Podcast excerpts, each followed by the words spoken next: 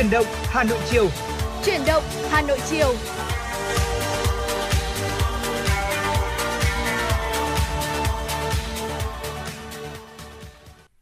Xin kính chào quý vị thính giả và chào mừng quý vị thính giả đã đến với chương trình Truyền động Hà Nội chiều ngày hôm nay cùng với Tuấn Kỳ và Thu Thảo. Vâng thưa quý vị thính giả, chương trình của chúng tôi đang được phát trực tiếp trên tần số FM 96 MHz của Đài Phát thanh và Truyền hình Hà Nội và đang được phát trực tuyến trên website là hanoionline.vn. Dạ vâng Thu Thảo xin được mến chào quý vị thính giả đã đến với Chuyển động Hà Nội chiều nay. Và quý vị thân mến, số hotline 024 3773 6688 của chúng tôi vẫn luôn sẵn sàng Ờ, ở đó và chờ đón tất cả những cuộc gọi để có thể yêu cầu những giai điệu âm nhạc cũng như là chia sẻ những vấn đề mà quý vị quan tâm đến với chuyển động Hà Nội. Và quý vị cũng đừng quên là chúng ta có thể tương tác cùng với nhau thông qua trang fanpage FM96 Thời sự Hà Nội nữa quý vị nhé. Và trong 120 phút trực tiếp của chuyển động Hà Nội chiều nay từ 16 giờ tới 18 giờ, Tuấn Kỳ và Thu Thảo cũng như là ekip thực hiện chuyển động Hà Nội sẽ liên tục cập nhật tới quý vị những thông tin nóng nhất trong ngày và bên cạnh đó là những phần nội dung về sức khỏe, về Hà Nội, về thế giới mà chúng tôi đã cập nhật và xin được chia sẻ lại với quý vị và cả những giai điệu âm nhạc để chúng ta có thể thư giãn một vài phút uh, xen kẽ những nội dung của chương trình nữa. Và ngay bây giờ sẽ là một giai điệu âm nhạc đầu tiên xin được gửi tặng tới quý vị thính giả của chuyển động Hà Nội chiều nay với sự thể hiện của ca sĩ Trung Quân Idol. Chiều nay không có mưa bay, xin mời quý vị cùng đón nghe.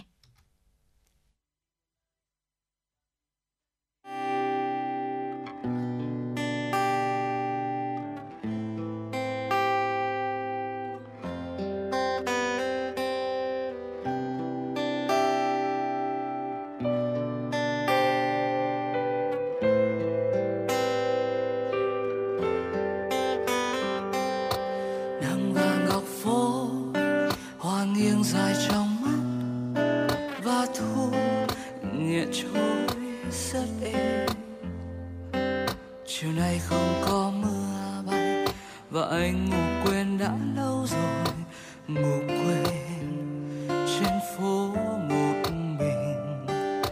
Mưa là khúc hát, mưa là năm tháng còn em là những nhớ mong.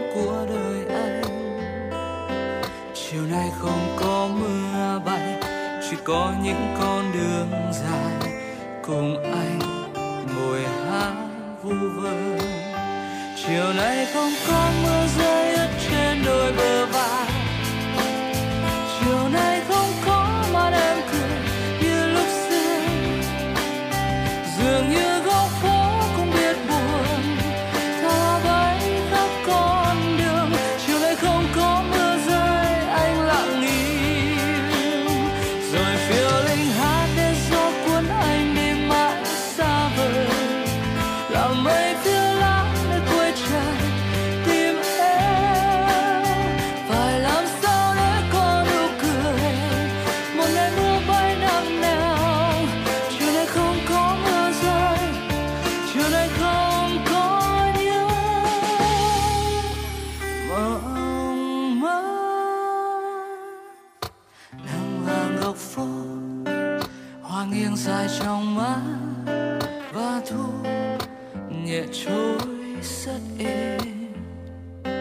chiều nay không có mưa bay và anh ngủ quên đã lâu rồi. Ngủ quên trên phố một mình. Mưa là khúc hát, mưa là năm tháng. Còn em là những nhớ mong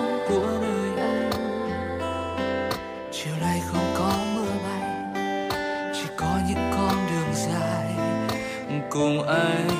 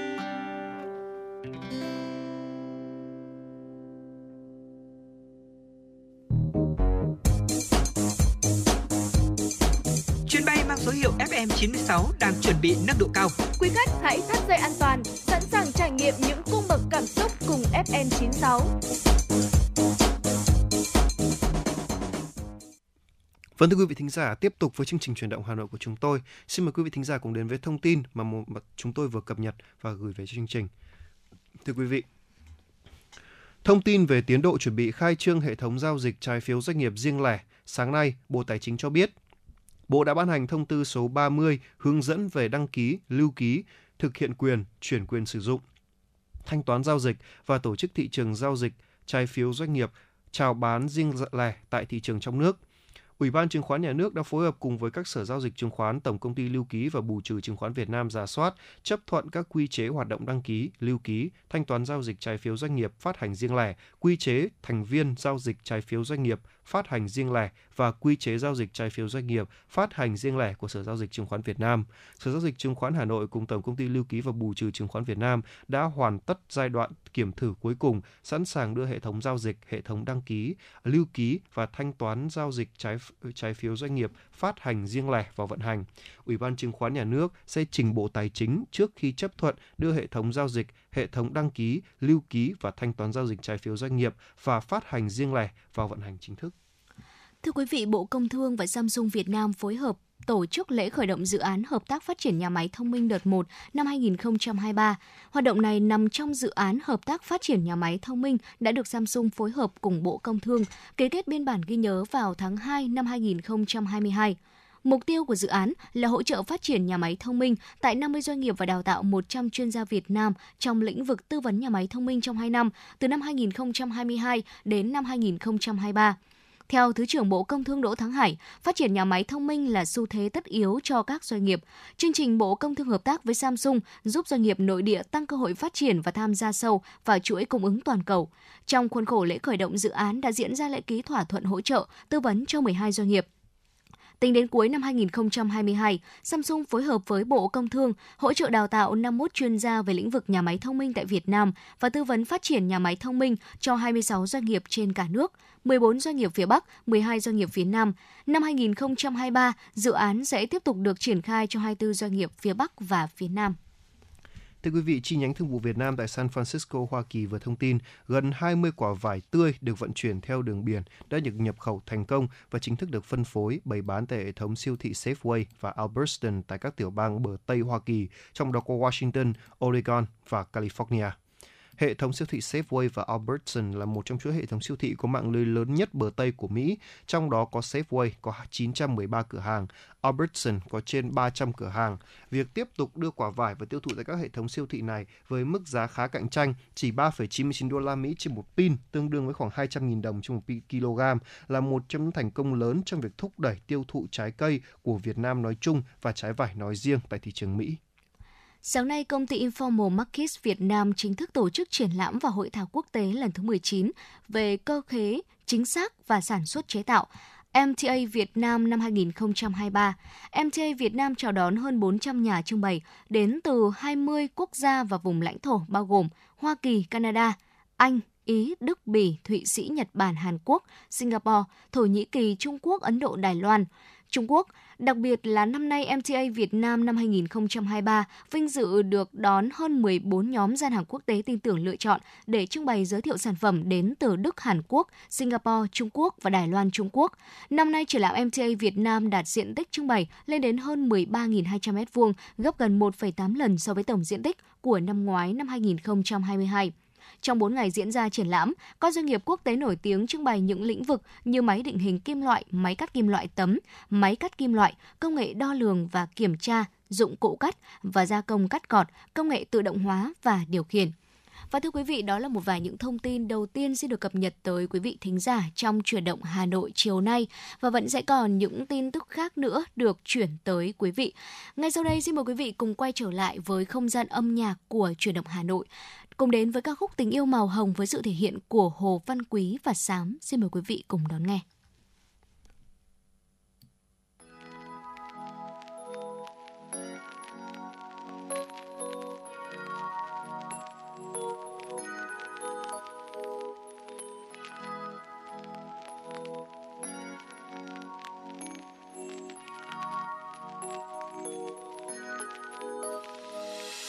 Mây mang bao yêu thương gửi chào em.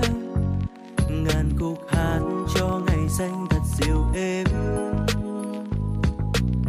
Đôi môi yêu thương trong sáng còn ngát hương ngày yêu dấu cho tình anh sẽ mãi thương. Dịu dàng hương hoa em đến bên đời ta. Bầu trời chợt thắm, mang yêu dấu vào khúc ca như hoa, tình yêu sẽ không phai nhòa. Lặng nhìn cơn mơ, nhẹ du em vào vần thơ ngàn câu ca đến bên bầu trời. Tình mình đẹp biết bao nhiêu, dịu dàng như nắng mai, cho khóe môi được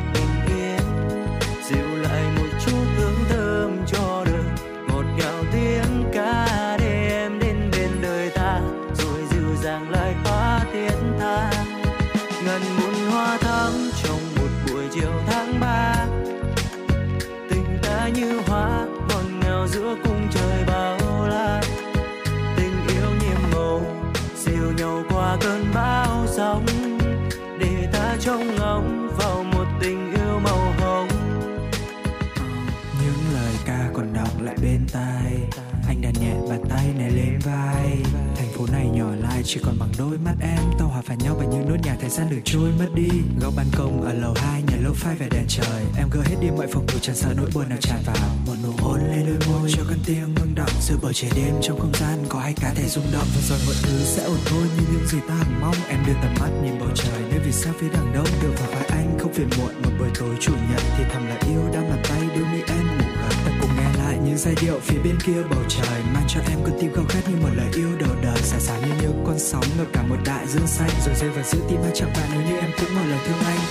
Anh bao vần thơ nhẹ ru khi ánh nắng vẫn còn vương đôi mi em vẫn thương. Nhẹ trao hết bao câu ca, tình ta sẽ không sao cùng trời kia dịu êm, ngàn câu ca đến bên bầu trời tình mình để biết bao nhiêu, dịu dàng như nắng mai hiền cho khóe môi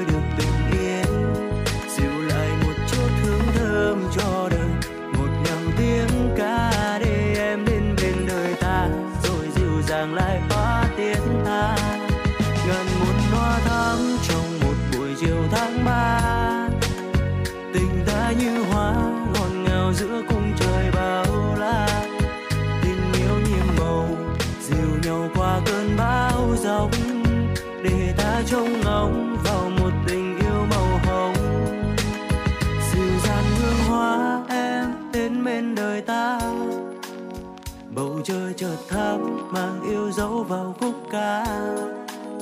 Ngày xanh như hoa, tình yêu sẽ không phai nhòa.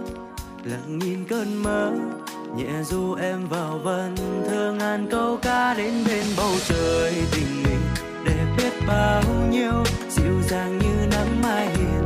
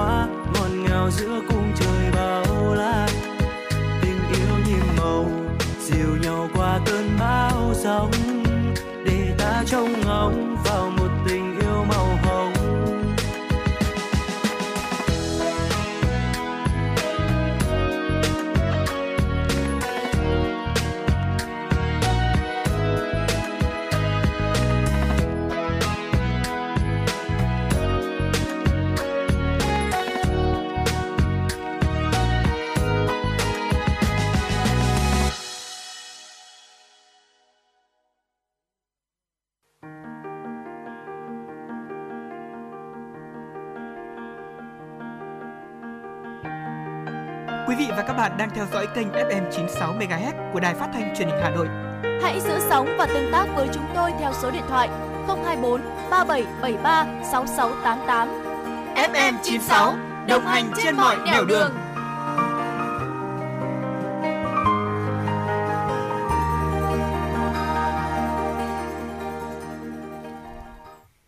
Vâng thưa quý vị thính giả, quay trở lại với Tuấn Kỳ và Thu Thảo. Ngay bây giờ chúng ta sẽ cùng đến với tiểu mục là Sống khỏe cùng FM 96 ạ. Dạ vâng thưa quý vị, Bệnh viện Đa khoa tỉnh Phú Thọ đã vừa tiếp nhận cấp cứu cho một nữ bệnh nhân nhập viện trong tình trạng là chướng bụng và đau quặn buồn nôn. Bệnh nhân này thì có tiền sử là ung thư dạ dày, đã từng truyền hóa chất một đợt rồi và sau đó là bỏ giờ điều trị, chuyển sang ăn chế độ thực dưỡng. Trước khi nhập viện thì người bệnh cho biết đã ăn nhiều mít mật và bị đau bụng, bụng trướng, nôn phải nhập viện và cấp cứu. Vậy thì từ một trường hợp bệnh nhân vừa phải cấp cứu tại bệnh viện đa khoa tỉnh Phú Thọ do ăn mít dẫn đến tắc ruột, có rất là nhiều người đã đặt ra những câu hỏi đó là những thực phẩm nào sẽ dễ gây tắc ruột, dấu hiệu như thế nào và cách phòng tránh như thế nào thì đây cũng chính là chủ đề được Tuấn Kỳ và Thu Thảo chia sẻ tới quý vị thính giả trong tiểu mục Sống khỏe cùng với FM96 buổi chiều ngày hôm nay. Vâng, và phải nói rằng là việc à, chúng ta ăn uống mà chúng ta ăn quá nhiều mọi thứ thì nó sẽ Ừ. dẫn đến tình trạng là đau bụng, rối loạn tiêu hóa là chuyện bình thường. Nhưng dẫn đến tắc ruột thì sẽ có một số những loại thực phẩm sau đây. Và phải nói rằng là à, cái, cái cái ca bệnh này thì sau khi thăm khám thì bệnh nhân bác sĩ đã chỉ định là đặt à, xôn ở dạ dày, truyền dịch, dinh dưỡng, sử dụng thuốc làm mềm thức ăn kết hợp với giảm đau. Tuy nhiên thì tình trạng vẫn không có tiến triển, khối thức ăn cứng không vượt qua được đường ruột bị tắc nên là bệnh nhân phải phẫu thuật để xử lý khối bã thức ăn. Phải nói rằng là rất nguy hiểm có đúng không nào? Ừ. Ờ, chỉ vì là một cái món ăn mà khoái khẩu của mình thôi mà đã khiến cho chúng ta gặp những vấn đề như vậy và nguyên nhân của tình trạng trên là do khối thức ăn khiến cho đoạn ruột bị tắc đông đặc à, chậm lưu thông bình thường của đường tiêu hóa ngoài ra thì bệnh nhân từng phẫu thuật cắt dạ dày nên khả năng là co bóp nghiền nát thức ăn là không tốt hiện thì sức khỏe bệnh nhân đã ổn định rồi và được hướng dẫn là tập thức ăn mềm và dạng lỏng ở trên thực tế thì không có chỉ có mít đâu mà có một số loại thực phẩm khác cũng có thể gây ra tắc ruột nữa Ừ. À, các bác sĩ cảnh báo là khi mà ăn nhiều thực phẩm giàu chất xơ như mít này, măng này, trái cây này, có nhiều à, tannin như là quả hồng, hồng xiêm, ổi sẽ tạo ra những cái gánh nặng lên hệ tiêu hóa. À, khối bã thức ăn hình thành ở dạ dày rồi truyền xuống đường ruột non gây ứ động và nén chặt cứng dẫn tới tắc ruột. Dạ vâng thưa quý vị, tiếp theo nữa là ăn quá nhiều trái cây cũng có cấu trúc sợi cellulose gây ra góp phần tắc nghẽn và một trong những loại trái cây phổ biến nhất mà được báo cáo gây tắc ruột đó là quả hồng thưa quý vị. Ngoài ra thì cũng ghi nhận một số những trường hợp tắc ruột do những loại trái cây khác liên quan đến họ cam quýt nói chung và một số loại trái cây sấy khô, các loại hạt, hạt ngô rồi là ngũ cốc nguyên hạt hoặc là bánh mì nhiều chất xơ khác cũng chính là một trong những nguyên nhân có thể dẫn đến tắc ruột. Theo thạc sĩ bác sĩ Nguyễn Ngọc Đan, chuyên khoa ngoại tiêu hóa bệnh viện Sanh Pôn, các trường hợp bị tắc ruột do bã thức ăn sẽ thường có một số những biểu hiện như sau. Đầu tiên đó là đau bụng và thường đau bụng thành từng cơn, giữa các cơn đau bệnh nhân sẽ cảm thấy dễ chịu hơn. Tiếp theo là nôn, bệnh nhân nôn ra thức ăn cũ và dịch tiêu hóa. Bụng trướng hơi cũng là một biểu hiện mà quý vị nên lưu tâm. Bụng trướng hơi có xu hướng tăng lên nếu không được điều trị. Tuy nhiên là một số trường hợp vị trí tắc ở cao, ví dụ như là ở gần dạ dày, bụng trướng ít hoặc thậm chí là không trướng nữa. Bí trung đại tiện cũng là một uh, dấu hiệu tiếp theo, bệnh nhân không trung tiện và đại tiện được. Và nếu như không được cấp cứu và điều trị kịp thời, tình trạng ứ trệ sẽ nặng lên hàng ngày và gây ra các cơn đau, nôn mửa, phát triển vi khuẩn trong lòng ruột có thể dẫn đến hậu quả nghiêm trọng như là mất nước điện giải, nhiễm trùng, nhiễm độc toàn thân. Có một số những trường hợp khác có thể dẫn đến hoại tử các quai ruột, gây vỡ ruột, thủng ruột và nguy hiểm đến tính mạng. Vì vậy mà người bệnh không nên chủ quan khi có những dấu hiệu nghi ngờ tắc ruột và cần đến ngay những cơ sở y tế gần nhất để cấp cứu và điều trị kịp thời. Vâng, vậy thì làm thế nào để ăn uống vẫn ngon miệng nhưng lại đề phòng tắc ruột? Thì để phòng tránh tắc ruột do bã thức ăn thì bác sĩ khuyến cáo mọi người là cần lưu ý ăn uống như sau này. Đầu tiên là nên ăn chậm, có đúng không ạ? Nhai kỹ, không ăn vội vàng, ăn quá nhanh. Bởi vì là khi mà chúng ta nhai là chúng ta một hành động là nghiền nát thức ăn, thức ăn và để cho chúng ta có thể dễ tiêu hóa hơn đúng không Ừ. nào và cái điều mà chúng ta ăn nhanh ăn nhiều quá thì nó sẽ khiến cho cái dạ dày của chúng ta sẽ phải xử lý nhiều nhiều hơn và điều này đã thậm chí còn gây cho chúng ta nếu ăn nhanh và ăn nhiều quá sẽ khiến chúng ta gây tử vong. Và tự nhiên là chúng tôi lại nhớ đến một bà một cái um, ờ, câu chuyện là một bữa no đấy ạ. Những câu chuyện một bữa no tức là một gia đình đói lâu năm quá và khi họ ăn họ ăn rất nhanh họ ăn rất là nhiều và Ừ. đó là bữa cuối cùng cuộc đời họ luôn. Đó. Và thêm nữa là chúng ta nên sử dụng các loại thức ăn đã được nấu chín và nấu mềm nha thưa quý vị. À, hãy hạn chế những ăn loại thức ăn quá à, gọi là quá thỏ quá thô quá dai cứng và những thức ăn khó tiêu. Và thêm nữa là không nên nuối nuốt những cái khối thức ăn cứng như là gân và sụn sẽ dễ tạo thành nhân cho cho các thức ăn khác kết dính vón cục. Và đừng nuốt hột trái cây nữa nha thưa quý vị. Và ngoài ra ấy, chúng ta hãy hạn chế ăn các loại thực phẩm có nhiều tamin như là hồng ngâm này hồng xiêm này à, xoài xanh ổi à, thức ăn có các bã xơ như là măng và mít chẳng hạn. Đó ngoài ra thì không nên ăn thức ăn giàu chất xơ với lượng quá nhiều cùng một lúc đặc biệt là khi bụng đói ạ Cần lưu ý đó là những người dễ bị tắc ruột do bã thức ăn sẽ thường là những người già, những người răng yếu, khả năng nai, nhai nuốt giảm, người đã phẫu thuật cắt dạ dày hoặc là viêm tụy mạn tiêu hóa thức ăn kém, ăn những thức ăn có nhiều xơ, sợi dai, khó tiêu hóa, người bệnh tâm thần tự ăn lông, ăn tóc. Những trường hợp này thì sẽ càng cần phải cẩn trọng hơn ờ, khi mà sinh hoạt cũng như là ăn uống hàng ngày để tránh bị tắc ruột. Thạc sĩ bác sĩ Nguyễn Ngọc Đan cũng lưu ý là trong chế độ ăn uống hàng ngày mọi người nên bổ sung các loại rau xanh, mềm và có độ nhớt như là rau đay, mồng tơi, đậu bắp và đặc biệt đó là cần uống đủ nước. Trung bình chúng ta mỗi ngày sẽ cần uống từ 1,5 cho đến 2 lít nước để giúp cho hệ tiêu hóa lưu thông tốt hơn thưa quý vị. Vâng, vừa rồi là một số những ờ, cách phòng ngừa tắc ruột mà chúng ta vừa mới đề cập với nhau. Xin phép được nhắc lại, đó là không là nên ăn chậm nhai kỹ. Thứ hai là nên sử dụng thức ăn được nấu chín nấu mềm. Thứ ba là hạn chế ăn những thức ăn gọi là quá thô, dai. Không nên uh, nuốt khối thức ăn cứng như gân, sụn. Hạn chế các loại thực phẩm có nhiều tamin như là hồng ngâm, hồng xiêm. À, không nên ăn các thức ăn giàu chất xơ quá nhiều cùng một lúc đặc biệt là khi bụng đói Ừ. Đó. và hy vọng rằng là những thông tin vừa rồi cũng đã giúp cho quý vị thính giả có một cái cách ăn uống điều độ hơn và lành mạnh hơn để chúng ta có thể tránh tình trạng bị tắc ruột quý vị thính giả nhé.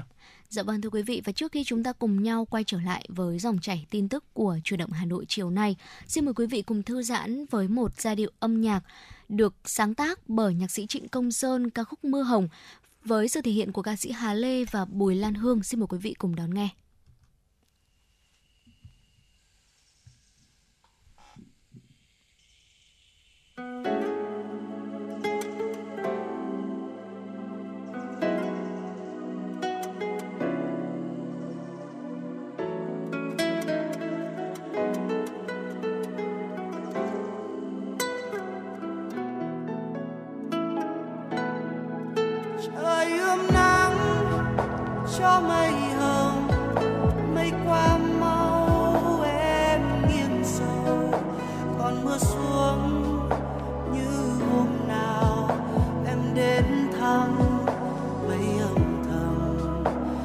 Oh.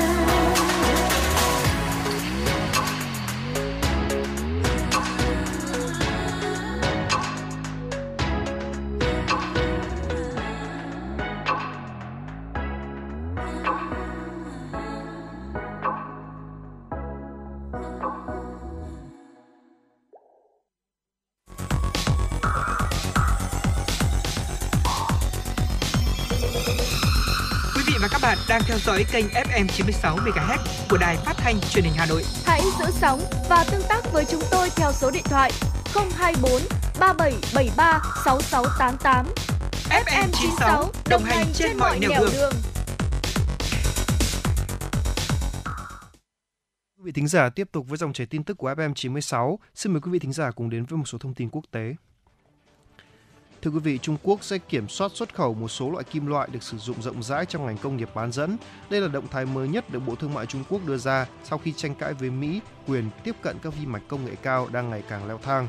Các biện pháp kiểm soát mà Trung Quốc cho là nhằm bảo vệ an ninh và lợi ích quốc gia có hiệu lực từ ngày 1 tháng 8 sẽ yêu cầu các nhà xuất khẩu phải xin cấp phép vận chuyển 6 sản phẩm liên quan tới germanium và 8 loại liên quan đến gallium. Việc siết chặt quản lý xuất khẩu các nguyên liệu quý hiếm mà Bắc Kinh coi là chiến lược để phát, để triển khai khi Washington cân nhắc những hạn chế mới đổi về việc vận chuyển vi mạch công nghệ cao sang Trung Quốc. Mỹ và Hà Lan cũng chuẩn bị tung ra một cú đáp trả đối với các nhà sản xuất chip của Trung Quốc vào mùa hè này bằng cách hạn chế hơn nữa những việc bán sản thiết bị sản phẩm sản xuất chip. Giới chức Campuchia đã bắt giữ 4 nghi can để tiến hành điều tra vụ hỏa hoạn xảy ra vào tối ngày 1 tháng 7 vừa qua tại một tụ điểm giải trí ở thủ đô Phnom Penh. Đây cũng là nhóm thợ thiết kế nội thất tham gia sửa chữa tụ điểm giải trí lúc xảy ra hỏa hoạn. Trong lời khai với cơ quan chức năng, một trong bốn nghi can cho biết họ đang tiến hành tháo rỡ la phông để sửa chữa một căn phòng ở tầng 5 thì phát hiện khói phát ra từ trần. Nhóm thợ đã dùng bình cứu hỏa để dập lửa nhưng không thành công. 8 người thiệt mạng trong vụ hỏa hoạn, trong đó có một người Việt Nam.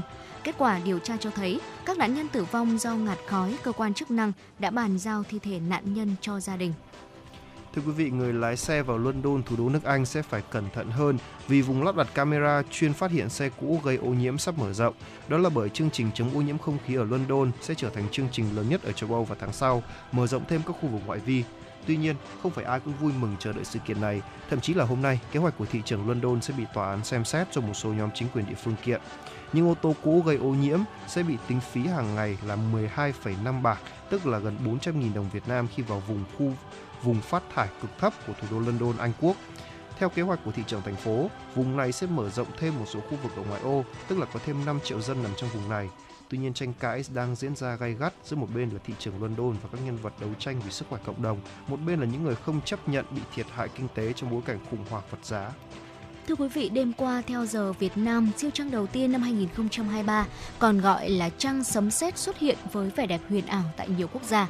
Dịp này người dân có thể dễ dàng chiêm ngưỡng bằng mắt thường. Nhiều quốc gia trên thế giới bao gồm Tây Ban Nha, Ai Cập, Hy Lạp, khắp khu vực Trung Đông và Nhật Bản có thể ngắm nhìn siêu trăng đầu tiên vào năm 2023. Trăng tròn tháng 7 này còn được các bộ tộc Mỹ bản địa gọi là trăng hươu, bởi trong thời gian này những cặp sừng của các chú hươu sẽ bắt đầu mọc. Và thưa quý vị, đó là một vài những thông tin quốc tế được chúng tôi cập nhật và chia sẻ tới quý vị trong dòng chảy tin tức của truyền động Hà Nội chiều nay. Và vừa rồi thì chúng tôi cũng đã nhận được một thông tin thời tiết mới cập nhật xin được chuyển lại tới quý vị. Thưa quý vị, vào tháng 7 năm nay sẽ nóng hơn trung bình nhiều năm. Nắng nóng tập trung trong khoảng thời kỳ từ 10 đến 15 ngày vào đầu tháng 7. Khả năng sẽ xuất hiện từ 1 đến 2 cơn bão và áp thấp nhiệt đới ảnh hưởng tới Bắc Bộ và khu vực Bắc Trung Bộ. Tháng 7 bắt đầu bằng đợt nắng nóng gai gắt tại Bắc Bộ và Trung Bộ với nền nhiệt cao nhất phổ biến từ 35 cho đến 38 độ C, có nơi trên 39 độ C. Theo Trung tâm Dự báo Khí tượng Thủy văn Quốc gia, nền nhiệt trung bình tháng 7 năm nay tại các khu vực trên cả nước cao hơn so với trung bình nhiều năm, khoảng 0,5 độ C. Riêng tại khu vực Bắc Bộ, Bắc Trung Bộ và Trung Trung Bộ cao hơn từ 0,5 đến 1 độ C, có nơi cao hơn so với trung bình nhiều năm cùng thời kỳ. Ở khu vực Trung Du và Đồng bằng Bắc Bộ, nắng nóng tập trung trong khoảng thời kỳ từ 10 đến 15 ngày đầu tháng 7 này và có thể kéo dài hơn ở những khu vực như là Bắc Trung Bộ cũng như là Trung Trung Bộ. Theo Trung tâm Dự báo Khí tượng Thủy văn Quốc gia cảnh báo, trong tháng 7 này trên khu vực Biển Đông sẽ có khả năng xuất hiện từ 1 cho tới 2 cơn bão và áp thấp nhiệt đới có thể ảnh hưởng đến khu vực Bắc Bộ và Bắc Trung Bộ. Thưa quý vị, sẽ còn rất nhiều những tin tức khác nữa được cập nhật từ quý vị trong chuyển động Hà Nội chiều nay. Và ngay bây giờ xin mời quý vị chúng ta sẽ cùng thư giãn với một giai điệu âm nhạc trước khi đến với những nội dung tiếp theo. Xin mời quý vị cùng đến với ca khúc Hà Nội mùa ký ức được thể hiện bởi ca sĩ Mai Tròn.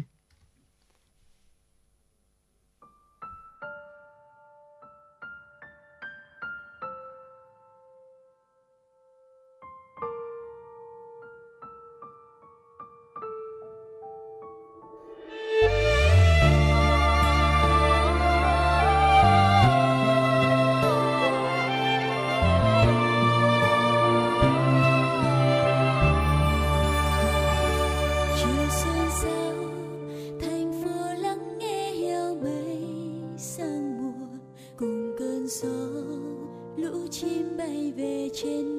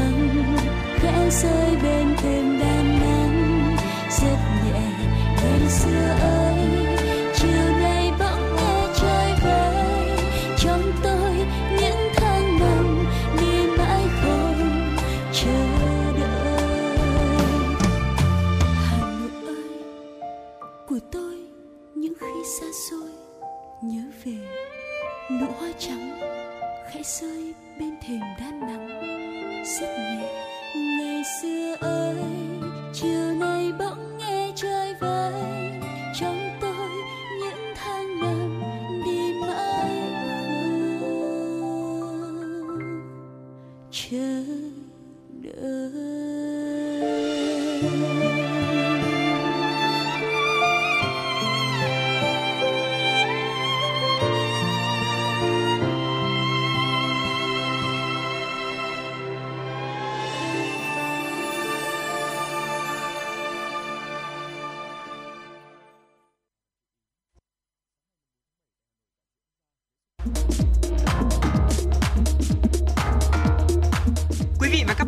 trên chuyến bay mang số hiệu FM96. Hãy thư giãn, chúng tôi sẽ cùng bạn trên mọi cung đường. Hãy giữ sóng và tương tác với chúng tôi theo số điện thoại 024 3773 6688.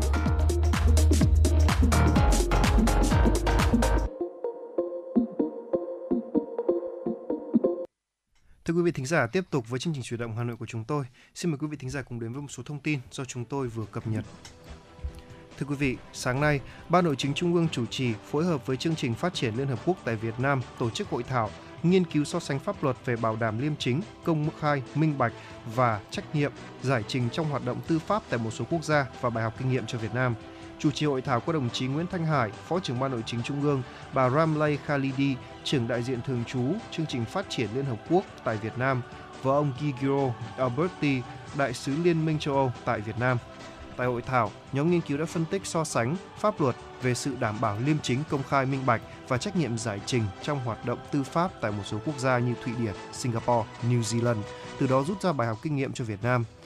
Đại biểu tham dự cũng có những ý kiến tham luận nhằm làm rõ thực trạng pháp luật và thực tiễn công khai, minh bạch, trách nhiệm giải trình trong hoạt động tư pháp tại Việt Nam, qua đó có những đề xuất, khuyến nghị góp phần hoàn thiện hệ thống pháp luật và nâng cao chất lượng đội ngũ cán bộ tư pháp. Thưa quý vị, Cục Đăng kiểm Việt Nam cho biết Cục đã có văn bản kiến nghị Bộ Giao thông Vận tải cho phép điều chỉnh giá dịch vụ kiểm định an toàn kỹ thuật và bảo vệ môi trường đối với xe cơ giới đang lưu hành lên khoảng từ 26 đến 28% so với mức giá hiện hành. Theo Cục Đăng kiểm Việt Nam, căn cứ hướng dẫn của Bộ Tài chính quy định phương pháp định giá chung đối với hàng hóa dịch vụ, Cục đã đề xuất chọn phương án tăng giá kiểm định mới trên cơ sở cập nhật các yếu tố hình thành giá trong phương án giá đã được sử dụng để ban hành giá dịch vụ kiểm định xe cơ giới. Cục đề xuất điều chỉnh hai yếu tố chi phí cơ bản gồm chi phí lương và các khoản có tính chất lương và chi phí dịch vụ mua ngoài. Với yếu tố lương, Cục kiến nghị điều chỉnh tăng 70% căn cứ theo mức tăng tiền lương cơ sở từ năm 2013 đến nay thực tế là tăng 71,43%, còn chi phí dịch vụ mua ngoài đề nghị điều chỉnh tăng 20% do yếu tố tăng chỉ số giá tiêu dùng từ năm 2013 đến nay, thực tế chỉ số giá tiêu dùng PCI tăng 26,05%. Thưa quý vị, sáng nay, lễ xuất quân đội tuyển bóng đá nữ Việt Nam tham dự World Cup 2023 đã diễn ra tại trụ sở Liên đoàn bóng đá Việt Nam. Theo lịch trình, ngày mai mùng 5 tháng 7, đội tuyển nữ Việt Nam sẽ di chuyển sang New Zealand. Thầy trò huấn luyện viên Mai Đức Trung sẽ có thêm hai trận đấu giao hữu khi gặp tuyển nữ New Zealand và Tây Ban Nha trước khi chính thức tranh tài tại World Cup 2023. Đội tuyển nữ Việt Nam sẽ lần lượt chạm trán với đội tuyển Mỹ ngày 22 tháng 7, tuyển Bồ Đào Nha 27 tháng 7, tuyển nữ Hà Lan mùng 1 tháng 8 trong khuôn khổ các trận đấu vòng bảng World Cup 2023. Thưa quý vị, sau các ngày triển khai tổ chức đăng ký tuyển sinh trực tuyến vào lớp 1 các trường công lập năm học 2023-2024 trên địa bàn thành phố Hà Nội, đã có gần 88% chỉ tiêu tuyển sinh đã được phụ huynh đăng ký cho con em. Sở Giáo dục và Đào tạo Hà Nội cho biết sau khi hết hạn đăng ký tuyển sinh trực tuyến trên hệ thống, phụ huynh học sinh có thể trực tiếp đến trường làm thủ tục tuyển sinh.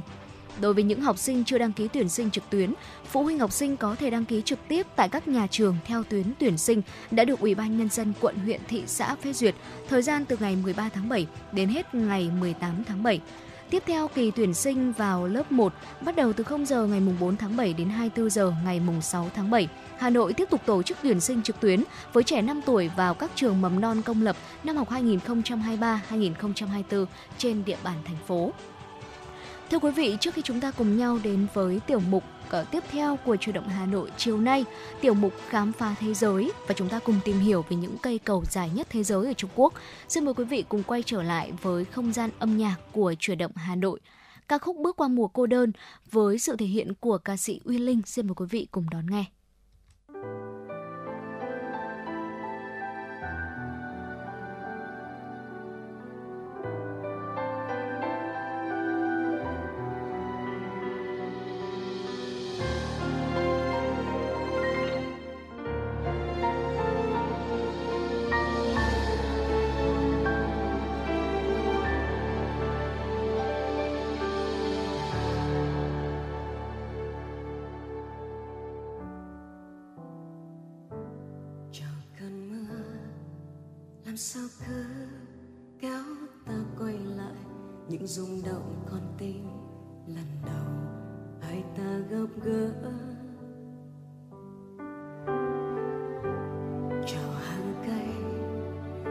Làm sao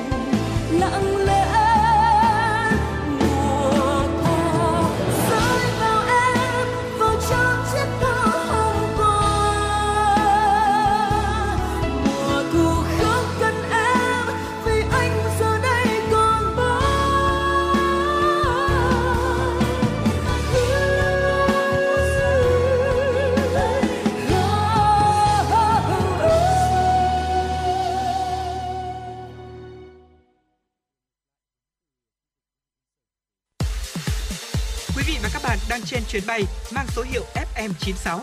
Hãy thư giãn, chúng tôi sẽ cùng bạn trên mọi cung đường. Hãy giữ sóng và tương tác với chúng tôi theo số điện thoại 024 3773 6688. Vâng thưa quý vị thính giả, tiếp tục với chương trình chuyển động Hà Nội của chúng tôi, chúng ta sẽ cùng đến với tiểu mục khám phá cùng với FM 96. Và ngày hôm nay chúng ta sẽ cùng tìm hiểu về những cây cầu dài và đắt đỏ nhất trên thế giới đến từ đất nước tỷ dân Trung Quốc.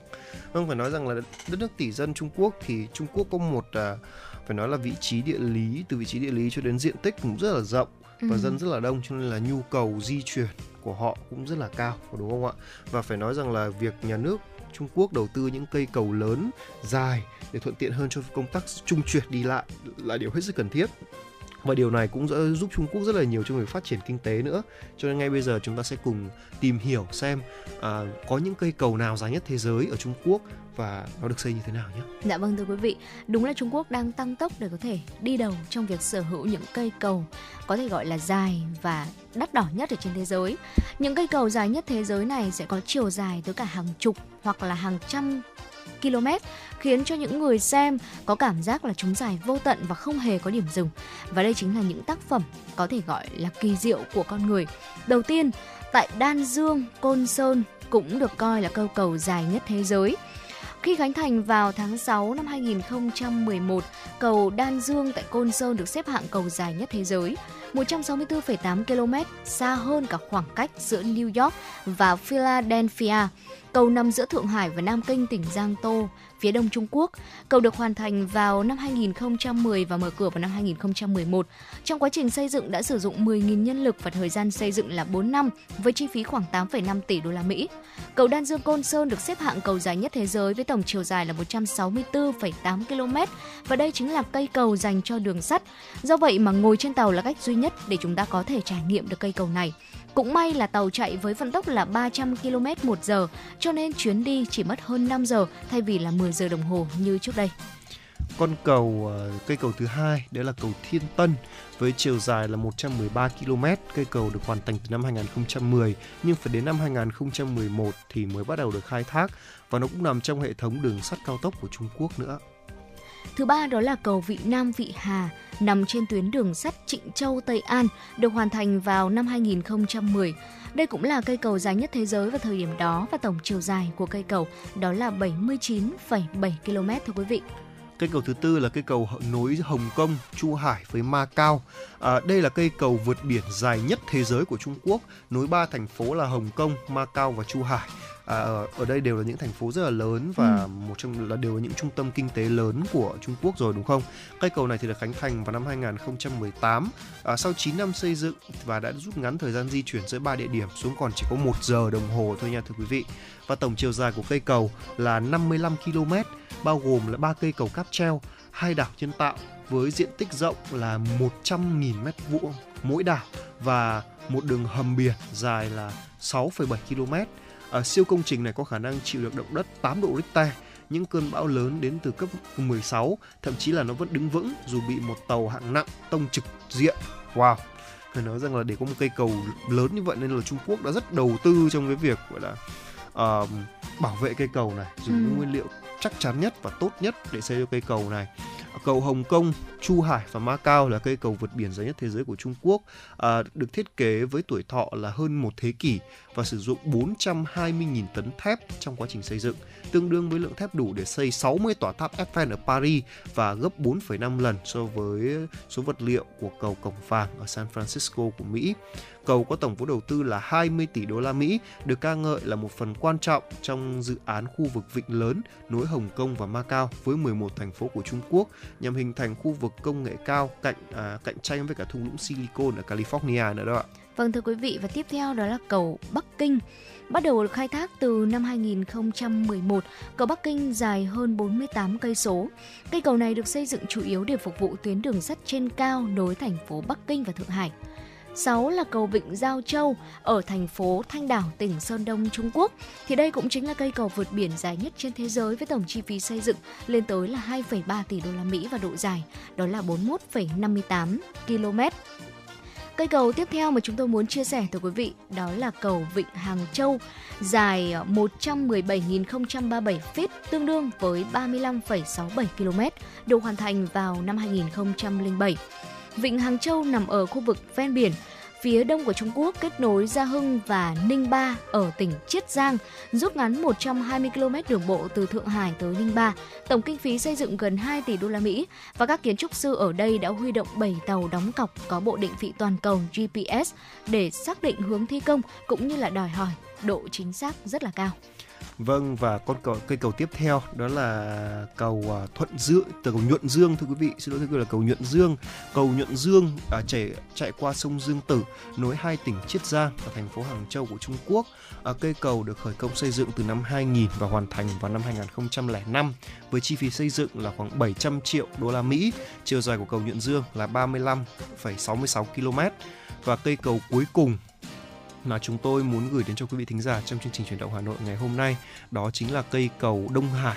Cầu Đông Hải còn được gọi là cầu lớn ở biển Đông, là cây cầu vượt biển đầu tiên của Trung Quốc. Đây là cây cầu dài nhất thế giới cho đến khi mà cầu Vịnh Hàng Châu được khánh thành vào ngày 1 tháng 5 năm 2008 đó ạ. Và cầu có tổng chiều dài là 32,5 km. Cầu có 6 làn xe được đừng mở cửa cho công chúng vào cuối năm 2005 trải dài từ biển Hoa Đông à, ở cây cầu Cổng Vàng nối Thượng Hải với đảo Yasan để trở thành à, cảng tự do thương mại đầu tiên của nơi này. Cầu được đánh giá là có tuổi thọ 100 năm và bảo đảm tốc độ lên đến là 80 km/h. Vâng, xin phép được nhắc lại à, 9 cây cầu mà chúng tôi à, à đã liệt kê ở đây để biết được quý vị thính giả có cơ hội được sang Trung Quốc chúng ta có thể ghé thăm những cây cầu này hoặc đi qua nó thì sao. Đầu tiên là cây cầu dài nhất thế giới là Đan Dương Côn Sơn, thứ hai là cầu Thiên Tân, ba là cầu Vị Nam Vị Hà, thứ tư là cầu Hồng Kông Chu Hải Ma Cao. À, cầu à, thứ năm là cầu Bắc Kinh, thứ sáu là cầu Vịnh Giao Châu, bảy là cầu Vịnh Hàng Châu, 8 là cầu Nhuận Dương và cuối cùng là cầu Đông Hải. Hy vọng rằng là chúng ta có cơ hội để được à, uh, ghé thăm những cây cầu hết sức nổi tiếng này của Trung Quốc và cũng mong rằng là một ngày nào đấy Việt Nam chúng ta cũng sẽ có những cây cầu to lớn để phục vụ cho nền kinh tế của chúng ta, có đúng không ạ? Dạ vâng thưa quý vị và vừa rồi là một vài những thông tin thú vị trong tiểu mục khám phá thế giới của chuyển động Hà Nội chiều nay à, và chúng ta vẫn còn khung giờ thứ hai của chuyển động Hà Nội từ 17 giờ tới 18 giờ với rất nhiều những thông tin và những phóng sự được thực hiện bởi phóng viên của chuyển động Hà Nội cũng sẽ được truyền tải tới quý vị và ngay bây giờ xin mời quý vị chúng ta sẽ cùng quay trở lại với không gian âm nhạc của chủ động Hà Nội và cùng thư giãn với các khúc phút ban đầu, được thể hiện bởi ca sĩ Hoài Lâm trước khi đến với khung giờ thứ hai.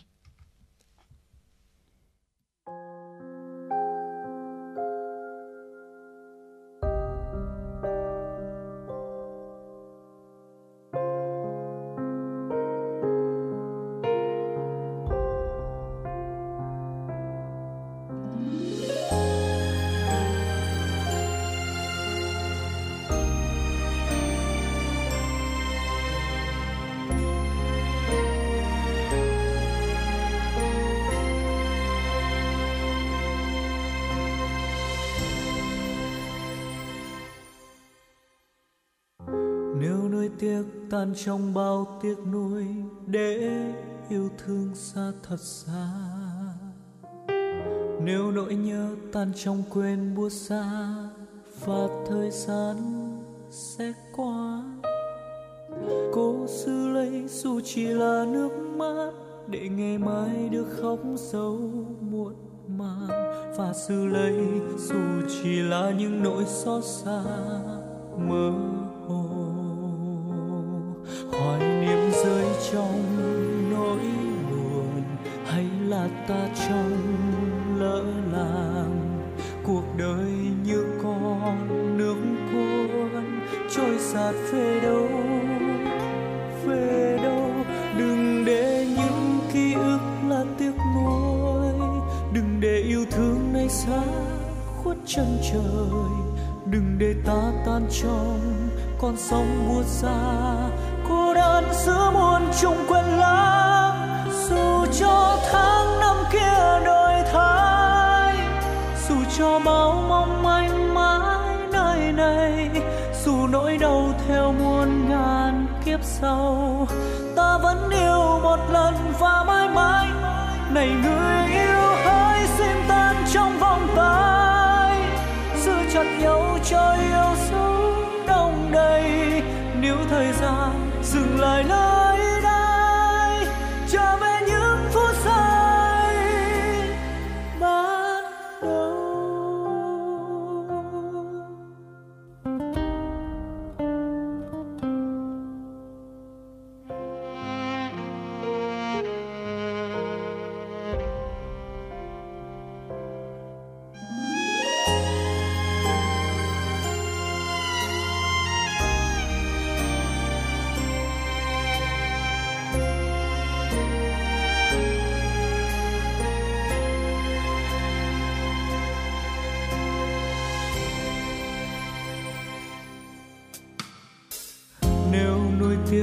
trong bao tiếc nuối để yêu thương xa, thật xa. Nếu nỗi nhớ tan trong quên buốt xa, và thời gian sẽ qua. Cố giữ lấy dù chỉ là nước mắt để ngày mai được khóc dấu muộn màng, và giữ lấy dù chỉ là những nỗi xót xa. Rơi trong nỗi buồn. Hay là ta trong lỡ làng cuộc đời như con nước cuốn. Trôi sạt về đâu về đâu. Đừng để những ký ức là tiếc nuối. Đừng để yêu thương này xa quá chân trời. Đừng để ta tan trong con sông buốt xa.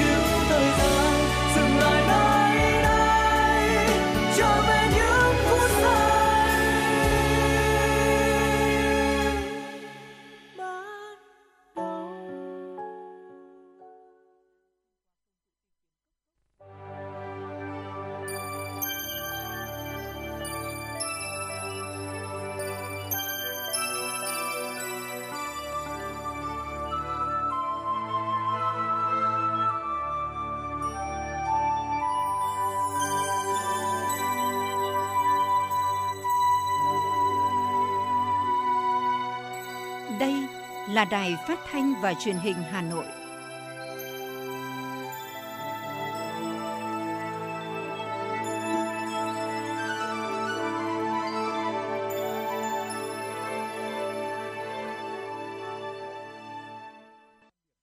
Quý vị thân mến, bây giờ là 17 giờ và quý vị đang tiếp tục theo dõi chương trình Chủ động Hà Nội chiều nay của Đài Phát thanh Truyền hình Hà Nội được phát sóng trực tiếp trên tần số FM 96 MHz và đồng thời chương trình của chúng tôi cũng đang được phát trực tuyến trên website hanoionline.vn và quý vị thính giả hãy ghi nhớ số điện thoại của chương trình 024 3773 6688 để có thể yêu cầu những giai điệu âm nhạc và chia sẻ những vấn đề mà quý vị chúng ta quan tâm nhé. Và ngay bây giờ sẽ là những thông tin tiếp theo của Chủ động Hà Nội chiều nay xin được cập nhật tới quý vị thính giả. Thưa quý vị, sáng nay, Bộ Tài chính cho biết tổng vốn kế hoạch đầu tư công nguồn ngân sách nhà nước năm 2023 là 817.307 tỷ đồng. Trong đó kế hoạch vốn đã giao là 804.420 tỷ đồng. Kế hoạch vốn chưa giao là 12.887 tỷ đồng. Về giải ngân vốn kế hoạch của năm 2023, lũy kế thanh toán từ đầu năm đến ngày 31 tháng 5 năm 2023 là 152.543 tỷ đồng, đạt 20,26% kế hoạch và đạt 21,57% kế hoạch Thủ tướng Chính phủ giao. Cùng kỳ năm 2022 đạt 18,8% kế hoạch và đạt 20,32%. Ước thanh toán từ đầu năm đến ngày 30 tháng 6 năm 2023 là 215.578 tỷ đồng, đạt 28,63% kế hoạch, đạt 30,49% kế hoạch Thủ tướng Chính phủ giao. Vốn trong nước là 211.181 tỷ đồng, đạt 29,13% kế hoạch và đạt 31,1% kế hoạch Thủ tướng Chính phủ giao. Trong đó, vốn chương trình phục hồi và phát triển kinh tế là 24.281 tỷ đồng, đạt 20,1% kế hoạch giao là 129.560 tỷ đồng. Vốn nước ngoài là 4.397.000 tỷ đồng, đạt 15,72% kế hoạch. Như vậy, số vốn giải ngân 6 tháng năm 2023 tăng hơn khá nhiều so với cùng kỳ năm 2022. Cùng kỳ năm 2022 đạt 25,68% kế hoạch và đạt 27,75% kế hoạch Thủ tướng Chính phủ giao. Thưa quý vị, ngày hôm qua, Bộ Nông nghiệp và Phát triển Nông thôn tổ chức họp báo thường kỳ 6 tháng đầu năm 2023. Phát biểu tại buổi họp, Thứ trưởng Bộ Nông nghiệp và Phát triển Nông thôn Phùng Đức Tiến đánh giá, kim ngạch xuất khẩu 6 tháng đầu năm nay đạt 24,59 tỷ đô la Mỹ, có giảm so với cùng kỳ năm 2022. Nhưng phân tích về đối tượng ngành hàng thì nổi lên những điểm sáng, ví dụ như là đối với rau quả đạt 2,75 tỷ đô la Mỹ, tăng 64,2%, gạo 2,3 tỷ đô la Mỹ, tăng 34,7%, hạt điều 1,6 tỷ đô la Mỹ, tăng 7,7%. Ngành nông nghiệp nông thôn tiếp tục chuyển đổi mạnh tư duy từ sản xuất nông nghiệp sang kinh tế nông nghiệp, đẩy mạnh cơ cấu lại theo hướng phát triển nông nghiệp sinh thái, nông nghiệp xanh, nông nghiệp tuần hoàn. Phấn đấu năm 2023, tốc độ tăng trưởng GDP toàn ngành từ 3,0 đến 3,5%, kim ngạch xuất khẩu nông lâm thủy sản đạt 54 tỷ đô la Mỹ. Thưa quý vị, Thương vụ Việt Nam tại Pakistan vừa phát đi cảnh báo đối với các doanh nghiệp khi xuất khẩu sang Pakistan. Cụ thể, theo Thương vụ Việt Nam tại Pakistan, hiện nay tại Pakistan rất khó khăn trong thanh toán quốc tế. Vì vậy, nhiều doanh nghiệp xuất nhập khẩu Pakistan không thể mua được ngoại tệ để thanh toán cho các doanh nghiệp xuất khẩu, dẫn đến các lô hàng nhập khẩu bị tồn động tại cảng Karachi quá thời gian quy định. Việc này đã phát sinh chi phí và tiền phạt của cảng và hãng tàu, đồng thời bị Hải quan Pakistan tịch thu bán đấu giá. Thương vụ Việt Nam tại Pakistan cho biết, Hải quan Pakistan quy định tất cả các lô hàng nhập khẩu tồn động trong cảng thời gian quá hạn 30 ngày sẽ bị đưa vào danh sách tịch thu bán đấu giá. Do đó, Thương vụ Việt Nam tại Pakistan khuyến nghị tất cả doanh nghiệp Việt Nam xuất khẩu sang Pakistan lưu ý đối với các lô hàng bị chậm thanh toán, đặc biệt là quá thời hạn 30 ngày kể từ khi hàng đến với cảng Karachi cần báo cho Thương vụ Việt Nam tại Pakistan để phối hợp xử lý, không để phát sinh chi phí tiền phạt và bị Hải quan Pakistan tịch thu bán đấu giá. Cục đăng kiểm Việt Nam vừa trình Bộ Giao thông Vận tải văn bản đề nghị điều chỉnh mức thu giá dịch vụ kiểm định an toàn kỹ thuật và bảo vệ môi trường đối với xe cơ giới đang lưu hành. Căn cứ hướng dẫn của Bộ Tài chính quy định phương pháp định giá chung đối với hàng hóa dịch vụ, Cục đăng kiểm đề xuất chọn phương án giá kiểm định mới trên cơ sở cập nhật các yếu tố hình thành giá trong phương án giá đã được sử dụng để ban hành giá dịch vụ kiểm định xe cơ giới tại thông tư số 238 của Bộ Tài chính. Theo đó, Cục Đăng kiểm đề xuất điều chỉnh hai yếu tố chi phí cơ bản gồm chi phí lương và các khoản có tính chất lương. Đề nghị điều chỉnh tăng 70% căn cứ theo mức tăng tiền lương cơ sở. Từ năm 2013 đến nay, thực tế là tăng 71,43%. Chi phí dịch vụ mua ngoài đề nghị điều chỉnh tăng 20%, do yếu tố tăng chỉ số giá tiêu dùng từ năm 2013 đến nay, thực tế chỉ số giá tiêu dùng CPI tăng 26,05%. Và với phương án này, cũng đang kiểm tính toán đề xuất giá dịch vụ kiểm định mới sẽ tăng từ 26 đến 28% so với mức giá hiện hành. Thưa quý vị, giá vàng ngày hôm nay, ngày 4 tháng 7 tăng nhẹ ở cả thị trường thế giới và trong nước. Giá vàng thế giới giao dịch ở mức 1.922,1 đô la Mỹ trên một ounce. Trong nước, ngoại vàng miếng SJC ở bán ở ngoài mức là 67,07 triệu đồng trên một lượng, tăng 50.000 đồng so với phiên giao dịch ngày hôm qua. Cùng chiều thế giới, giá vàng trong nước sáng nay tăng nhẹ và giao dịch sát mốc là 67,1 triệu đồng trên một lượng.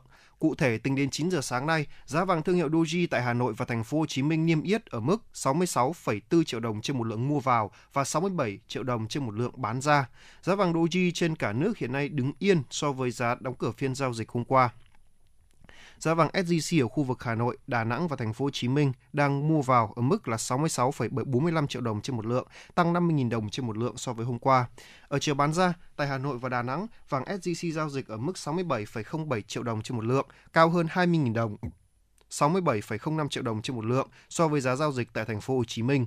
Giá vàng P&G mua vào ở mức 55,15 triệu đồng trên một lượng và bán ra ở mức 56,2 triệu đồng trên một lượng.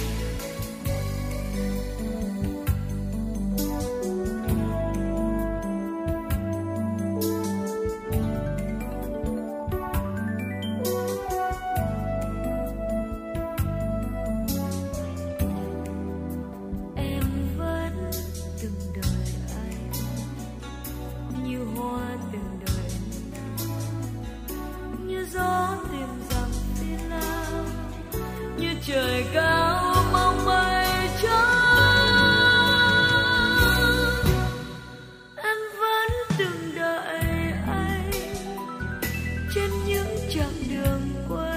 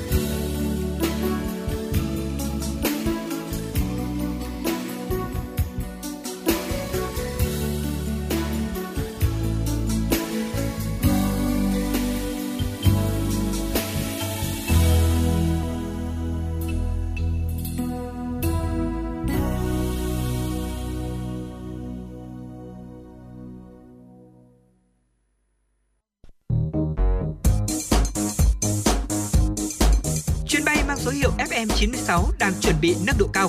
Quý khách hãy thắt dây an toàn, sẵn sàng trải nghiệm những cung bậc cảm xúc cùng FM96.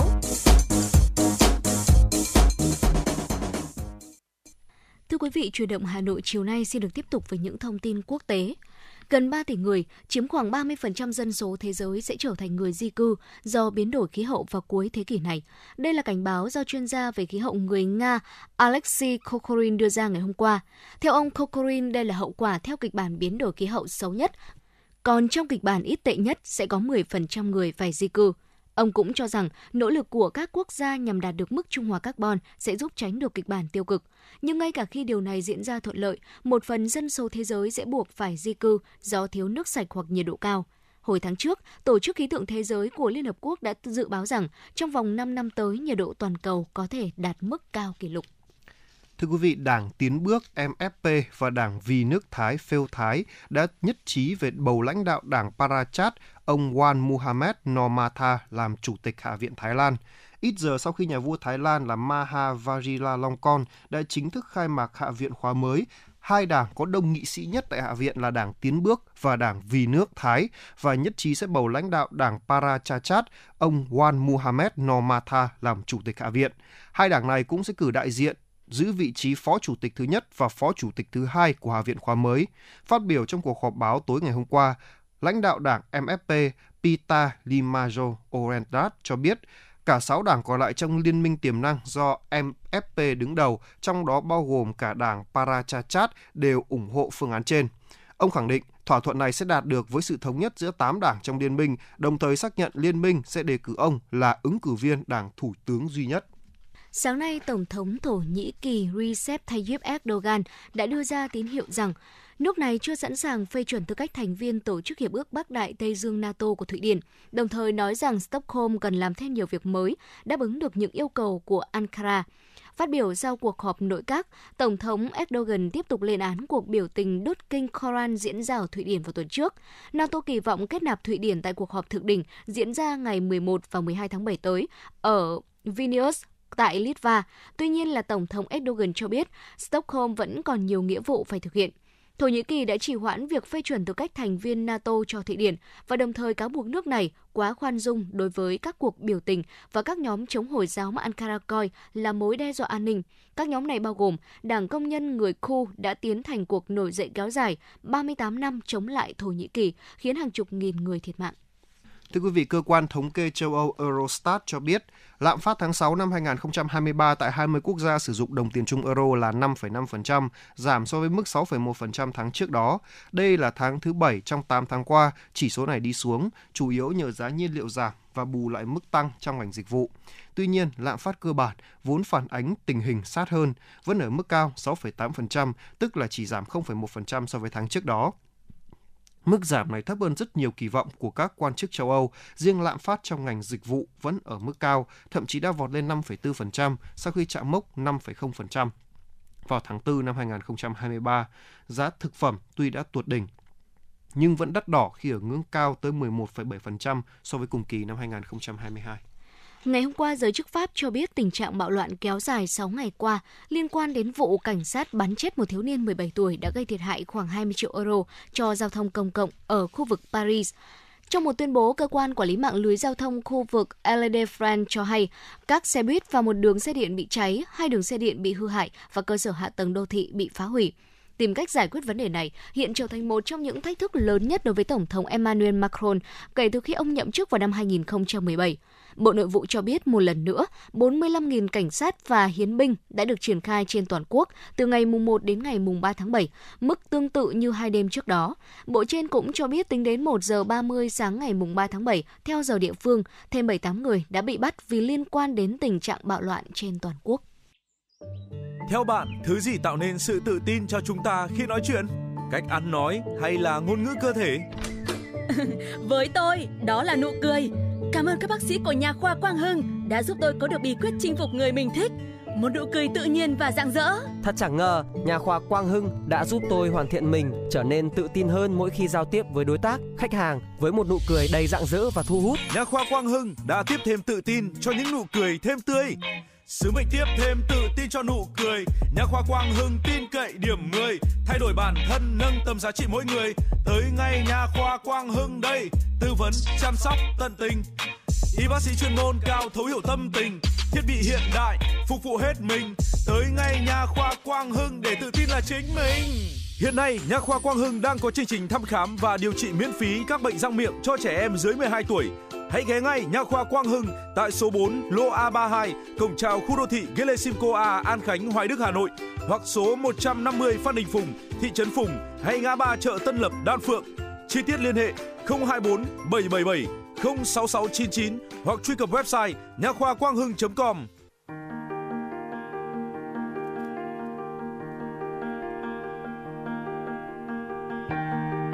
Quý vị và các bạn đang theo dõi kênh FM 96 MHz của đài phát thanh truyền hình Hà Nội.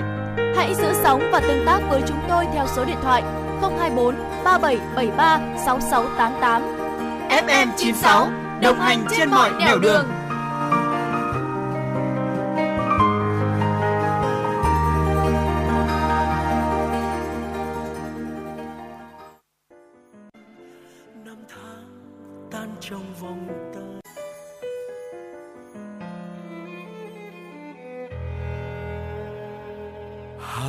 của tôi.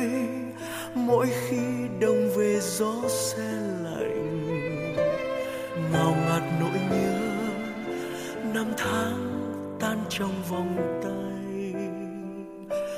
Ngần ngơ góc phố, từng cây đèn đứng như đang mơ màng.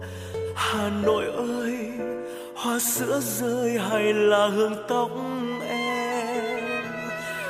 hà nội của tôi. Mỗi khi thu về lá rơi vàng sao sắc trong nắng, yêu dấu kín con đường xưa. Đầy trong môi mắt, để ai lặng đứng yên trong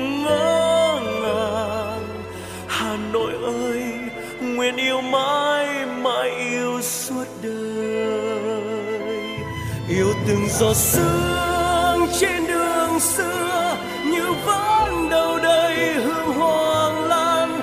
Yêu nhịp thời gian trong vòng quay, đạp xe đón em bom giật trên mái phố. Yêu chiều hồ tây, chuông chùa vang, từng cơn sóng tan theo trong hồn hoàng. Hà nội ơi, mãi trong tôi đẹp như giấc mơ.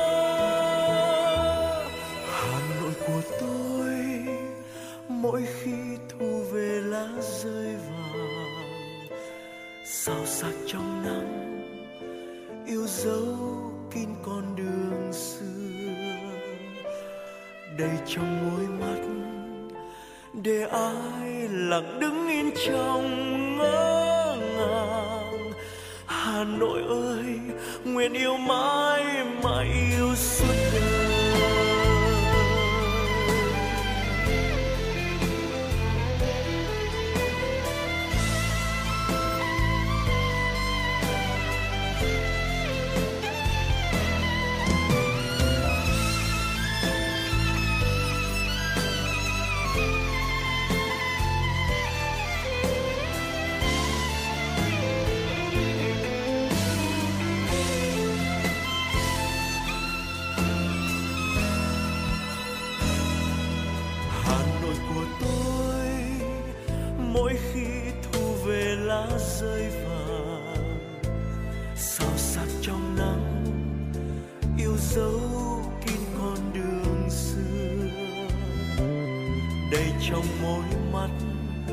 để ai lặng đứng yên trong ngỡ ngàng.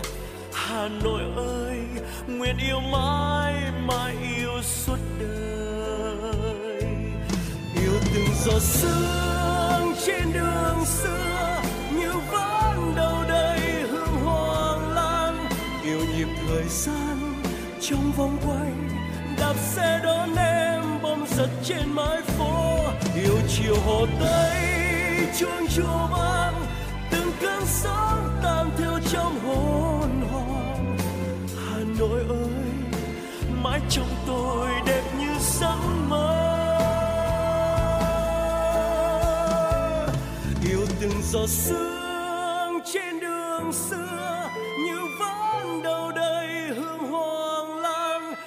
nhịp thời gian trong vòng quay, đạp xe đón em bom giật trên mái phố, yêu chiều hồ tây, chuông chùa vang, từng cơn sóng tan theo trong hồn hoàng hà nội ơi mãi trong tôi đẹp như giấc mơ.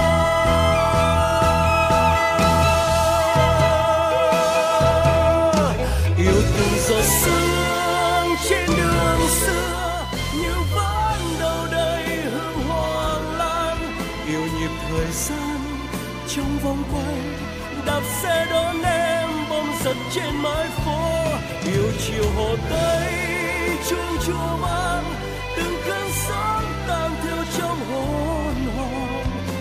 Hà nội ơi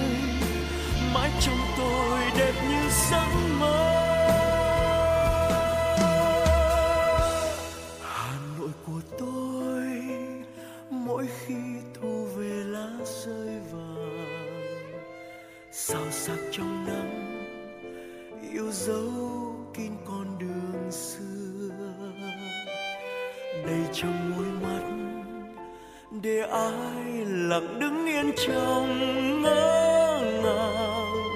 Hà Nội ơi, nguyện yêu mãi mãi yêu suốt đời. Hà Nội ơi, nguyện yêu mãi.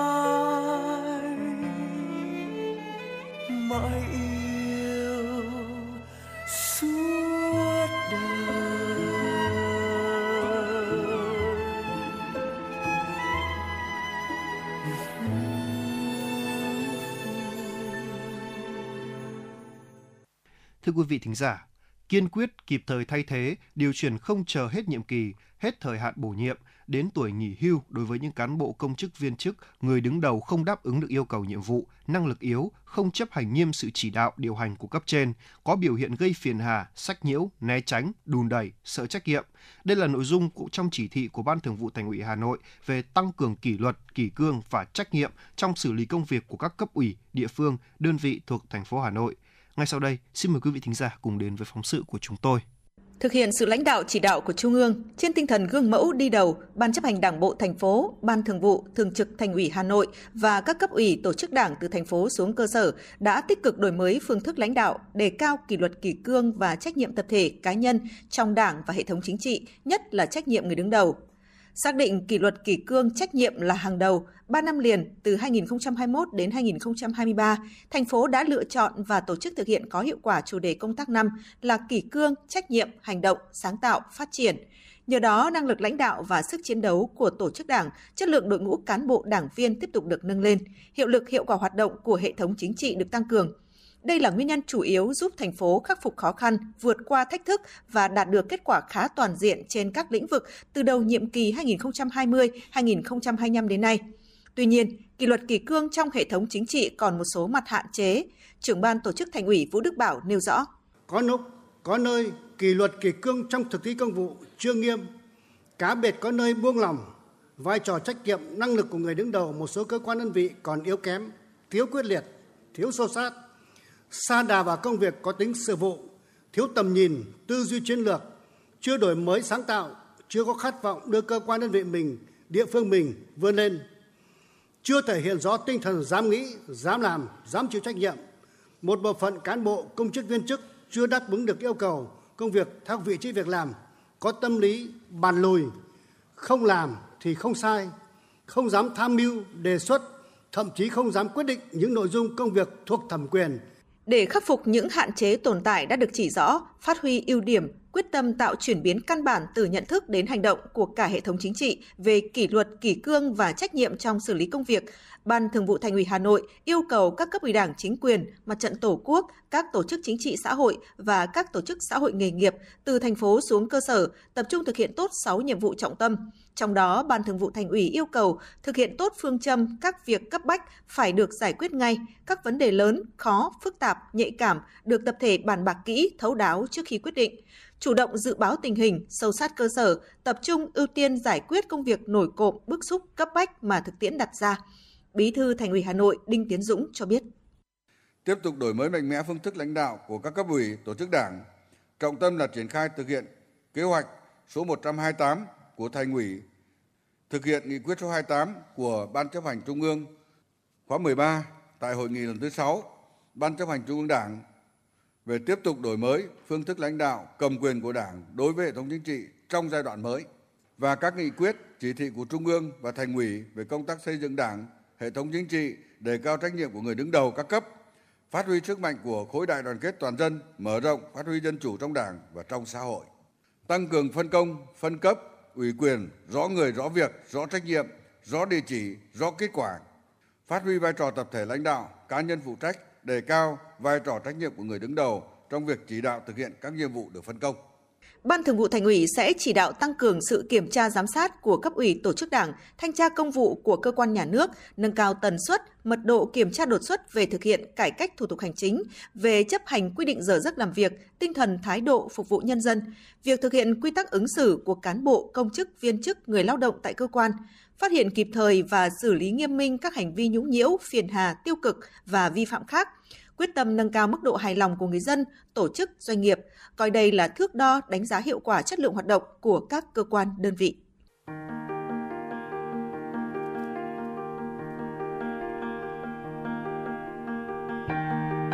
Quý vị và các bạn đang theo dõi kênh FM 96 MHz của đài phát thanh truyền hình Hà Nội.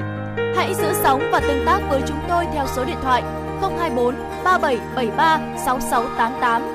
FM 96 đồng hành trên mọi nẻo đường.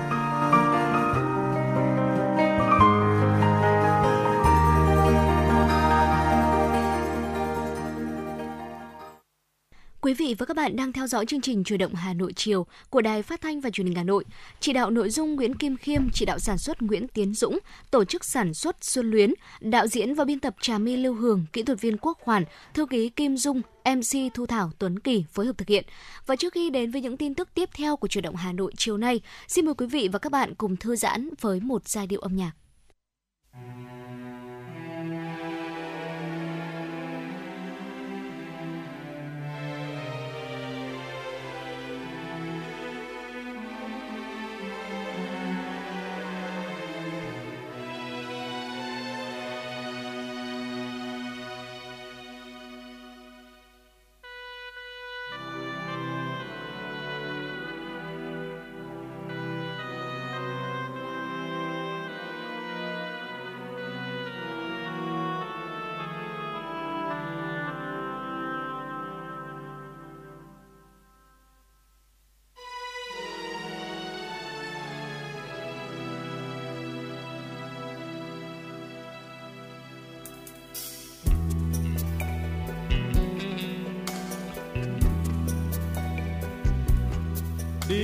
Đi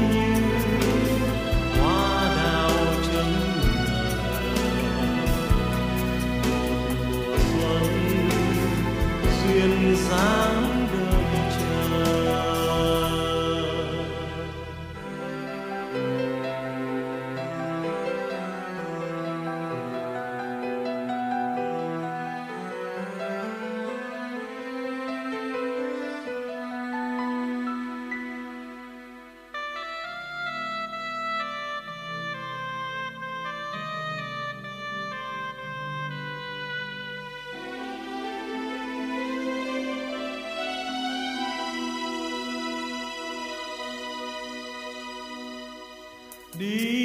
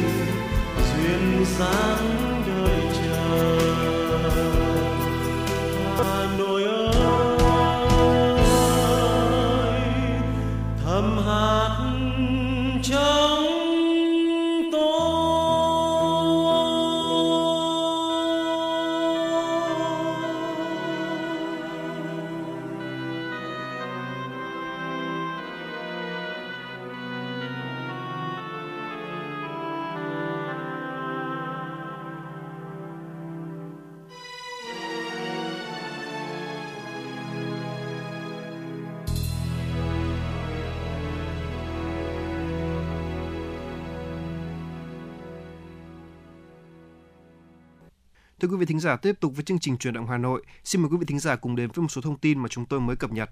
Thưa quý vị, Thủ tướng Chính phủ vừa ban hành công điện về việc tăng cường thực hiện các nhiệm vụ giải pháp thúc đẩy sản xuất, xuất khẩu gạo.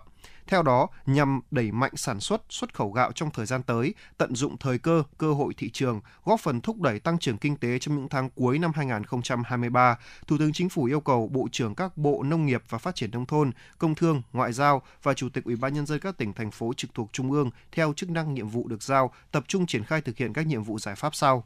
Bộ Nông nghiệp và Phát triển Nông thôn chủ trì phối hợp với các bộ, cơ quan địa phương liên quan tiếp tục hoàn thiện thể chế chính sách để tạo điều kiện thuận lợi cho nông dân và doanh nghiệp đẩy mạnh nghiên cứu, phát triển giống lúa năng suất, chất lượng cao, phù hợp với yêu cầu thị trường, sử dụng hiệu quả thương hiệu và nhãn hiệu gạo Việt Nam, Việt Nam Rice, xây dựng các tiêu chuẩn về sản xuất, chế biến và chất lượng sản xuất phẩm phù hợp với hội nhập quốc tế trong tình hình hiện nay, xây dựng cơ sở hạ tầng, công nghệ sau thu hoạch, kho chứa bảo quản sản phẩm, đầu tư phát triển mạnh hơn các loại lúa gạo giá trị cao đã tạo được hình ảnh thương hiệu, đẩy mạnh chuyển đổi số, ứng dụng tiến bộ khoa học và công nghệ vào sản xuất, giảm phụ thuộc vào phân bón và thuốc bảo vệ thực vật gây ảnh hưởng đến chất lượng gạo, gây ô nhiễm môi trường nhằm tăng năng suất và chất lượng gạo, nâng giá thành xuất khẩu.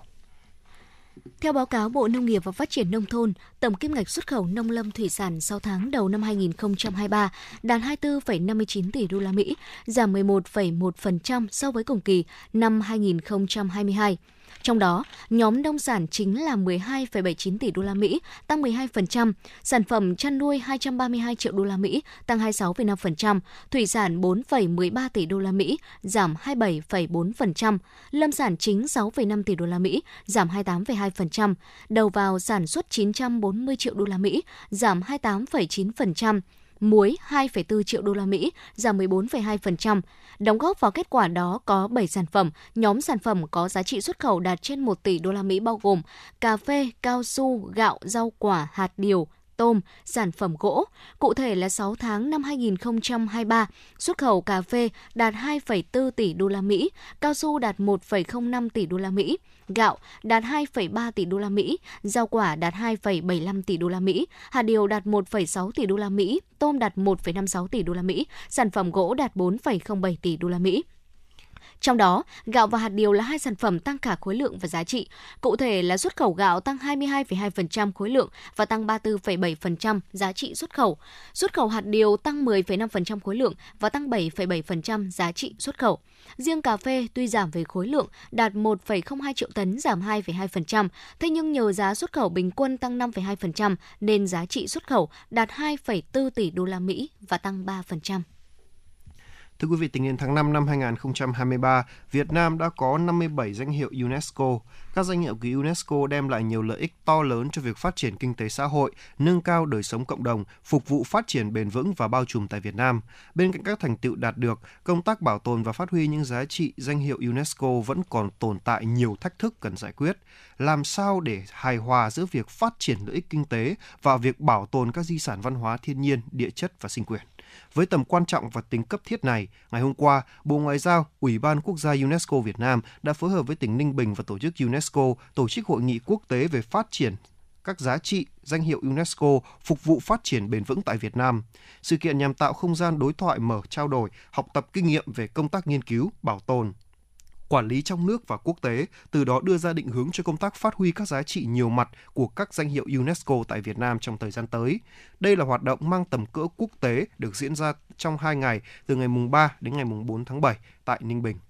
Phát biểu khai mạc và chỉ đạo hội nghị, ông Nguyễn Văn Hùng, Ủy viên Ban chấp hành Trung ương Đảng, Bộ trưởng Bộ Văn hóa Thể thao và Du lịch nhấn mạnh, việc tổ chức hội nghị quốc tế về phát huy giá trị các danh hiệu UNESCO phục vụ phát triển bền vững tại Việt Nam thể hiện sự đồng hành một cách tích cực nhất về trách nhiệm của Việt Nam cùng cộng đồng quốc tế trong việc bảo vệ các di sản văn hóa và di sản thiên nhiên được UNESCO ghi danh vì sự phát triển bền vững theo quan điểm của UNESCO. Đó là bảo đảm sự phát triển nhằm thỏa mãn các nhu cầu hiện tại của con người nhưng không tồn tại với tới sự thỏa mãn các nhu cầu của thế hệ tương lai. Từ ngày 30 tháng 6 đến ngày 2 tháng 7, tại thành phố La Play vùng Morihan của Pháp đã diễn ra sự kiện Festival Việt Nam để quảng bá văn hóa Việt Nam. Đây là hoạt động thuộc dự án Future Art và tháng Việt Nam tại La Place hướng tới kỷ niệm 50 năm quan hệ ngoại giao Việt Nam-Pháp. Tòa thị chính thành phố La Place kết hợp với ba hiệp hội là Artspay, Việt Nam Retail Sub và Apple Lorient tổ chức. Tôi không sinh ra ở Hà Nội. Nhưng mảnh đất ấy đã nuôi dưỡng tuổi thơ, Tâm hồn và giọng hát của tôi. Tôi đã cảm nhận được tâm hồn của một Hà Nội xưa Trong những ngày sống xa mảnh đất có quá nhiều kỷ niệm ấy. Hà Nội và tôi là những đêm lang thang nơi từng con phố nhỏ, để rồi nỗi buồn thấm sâu vào từng cơn gió cất lên thành tiếng thở than của sông Hồng. Trải qua nhiều sóng gió, khổ đau và vui sướng được mất của một kiếp người, với những khắc khoải trên bước đường trần cùng những ngọt bùi đắng cay, có lẽ chúng ta cũng muốn một lần được trở về với giấc mơ của một thời thơ ấu với ngõ nhỏ, phố nhỏ, nhà tôi ở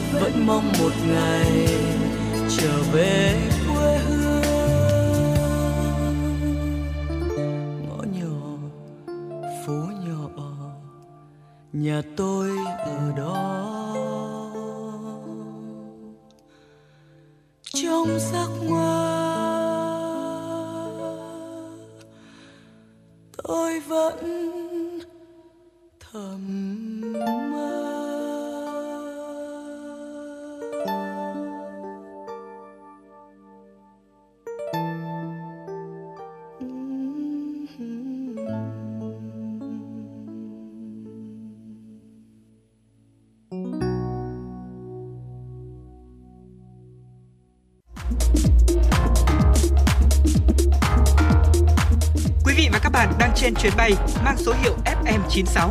Hãy thư giãn, chúng tôi sẽ cùng bạn trên mọi cung đường.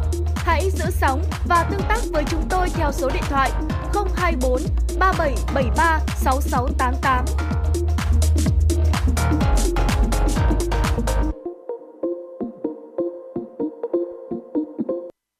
Thưa quý vị thính giả, trong nửa đầu nhiệm kỳ 2020-2025, Thành ủy Hà Nội đã chỉ đạo hoàn thành sớm và có chất lượng công tác xây dựng quy hoạch cán bộ nhiệm kỳ 2025-2030, 2026-2031 ở cả ba cấp, bảo đảm tiến độ, số lượng và chất lượng cán bộ quy hoạch được nâng lên rõ rệt. Ngay sau đây, xin mời quý vị thính giả cùng đến với phóng sự của chúng tôi. Những năm qua, Thành ủy Hà Nội đã quan tâm lãnh đạo chỉ đạo và tổ chức thực hiện đồng bộ quyết liệt nhiều giải pháp nhằm xây dựng nâng cao chất lượng đội ngũ cán bộ lãnh đạo quản lý các cấp, đáp ứng yêu cầu phát triển của thủ đô, tập trung đổi mới toàn diện đồng bộ các khâu của công tác cán bộ, nhất là những khâu quan trọng có tính đột phá. Từ đầu nhiệm kỳ đến nay, thành phố đã ban hành đồng bộ 5 đề án, 8 quy chế quy định về công tác cán bộ. Để tạo nguồn cán bộ có chất lượng cao, thành phố đã chủ động xây dựng các quy chế quy định, cơ chế nhằm tuyển dụng thu hút nguồn nhân lực có chất lượng cao về công tác tại các cơ quan của thành phố. Hà Nội là địa phương đầu tiên hoàn thành xong toàn bộ vị trí việc làm trong cơ quan hành chính đơn vị sự nghiệp với tổng số 1.347 vị trí việc làm. Sau 5 năm triển khai đề án vị trí việc làm, thành phố đã tổ chức 16 đợt tuyển dụng công chức theo đúng đề án vị trí việc làm với 2.324 chỉ tiêu, 65 cuộc tuyển dụng viên chức với 17.354 chỉ tiêu, tạo nguồn cán bộ trẻ dồi dào được đào tạo cơ bản cho hệ thống chính trị. Thành ủy tiếp tục xác định công tác cán bộ là nhiệm vụ trọng tâm xuyên suốt, sớm ban hành triển khai nghị quyết chuyên đề số 04 ngày 31 tháng 5 năm 2021 về tập trung xây dựng và nâng cao chất lượng đội ngũ cán bộ các cấp, nhiệm kỳ 2020-2025 và những năm tiếp theo. Đồng thời tập trung giả soát ban hành đồng bộ 15 quy chế quy định về công tác cán bộ, đổi mới các khâu trong công tác cán bộ theo hướng khoa học, công khai, dân chủ, sát với thực tiễn, tạo chuyển biến tích cực về năng lực và ý thức trách nhiệm của đội ngũ cán bộ các cấp. Thực hiện quyết liệt chủ trương bố trí cán bộ không phải người địa phương và không giữ chức vụ quá hai nhiệm kỳ, Ban Thường vụ Thành ủy đã ban hành quyết định số 07, thực hiện ra soát thông báo 199 trường hợp để xem xét chuyển đổi vị trí công tác cán bộ. Nửa đầu nhiệm kỳ, thành phố đã quyết định phân công luân chuyển, điều động, bổ nhiệm, bổ nhiệm lại và giới thiệu cán bộ ứng cử đối với 489 đồng chí. Trưởng ban tổ chức Thành ủy Vũ Đức Bảo cho biết. Cái điểm nhấn quan trọng nhất trong quy định 65 là cái xác định tiêu chuẩn cán bộ luân chuyển, độ tuổi và cái nguồn luân chuyển hiện nay chúng ta xem xét. Cái thứ hai ấy là trong quá trình luân chuyển thì địa phương được luân chuyển hàng năm, có cái đánh giá cán bộ hàng năm để xem xét cái khả năng thực hiện nhiệm vụ và kết quả thực hiện luân chuyển. Cái thứ ba là luân chuyển quy định là 36 tháng mới hết thời hạn luân chuyển. Trừ trường hợp đặc biệt thì cơ quan có thẩm quyền quyết định. Và như vậy các tiêu chuẩn điều kiện để cán bộ lâm chuyển được thực hiện quy trình năm bước thì là những vấn đề hết sức cụ thể mà trung ương quy định để các cấp, các ngành khi thực hiện quá trình luân chuyển thì phải bám sát vào những quy định tiêu chuẩn này để tổ chức thực hiện luân chuyển cán bộ diện các cấp quản lý. Ngay từ đầu nhiệm kỳ 2020-2025, Thành ủy Hà Nội đã ban hành nghị quyết chuyên đề số 04 về tập trung xây dựng nâng cao chất lượng đội ngũ cán bộ các cấp nhiệm kỳ 2020-2025 và những năm tiếp theo. Cùng với đó, quan tâm chăm lo đến công tác tạo nguồn cán bộ các cấp, xây dựng đội ngũ cán bộ trẻ, cán bộ nữ, nâng cao trình độ năng lực cho đội ngũ cán bộ các cấp. Đến nay, tỷ lệ nữ trong cấp ủy các cấp của thành phố Hà Nội đang đạt khoảng 23% và tỷ lệ nữ trong cán bộ lãnh đạo quản lý các cấp đạt khoảng 34% tỷ lệ cán bộ trẻ trong cấp ủy các cấp và cán bộ lãnh đạo quản lý các cấp đạt gần 16%. Công tác đánh giá cán bộ có nhiều đổi mới, đi vào nền nếp, thường xuyên và góp phần nâng cao chất lượng hiệu quả công việc, ý thức trách nhiệm của cán bộ công chức viên chức trong thực thi nhiệm vụ.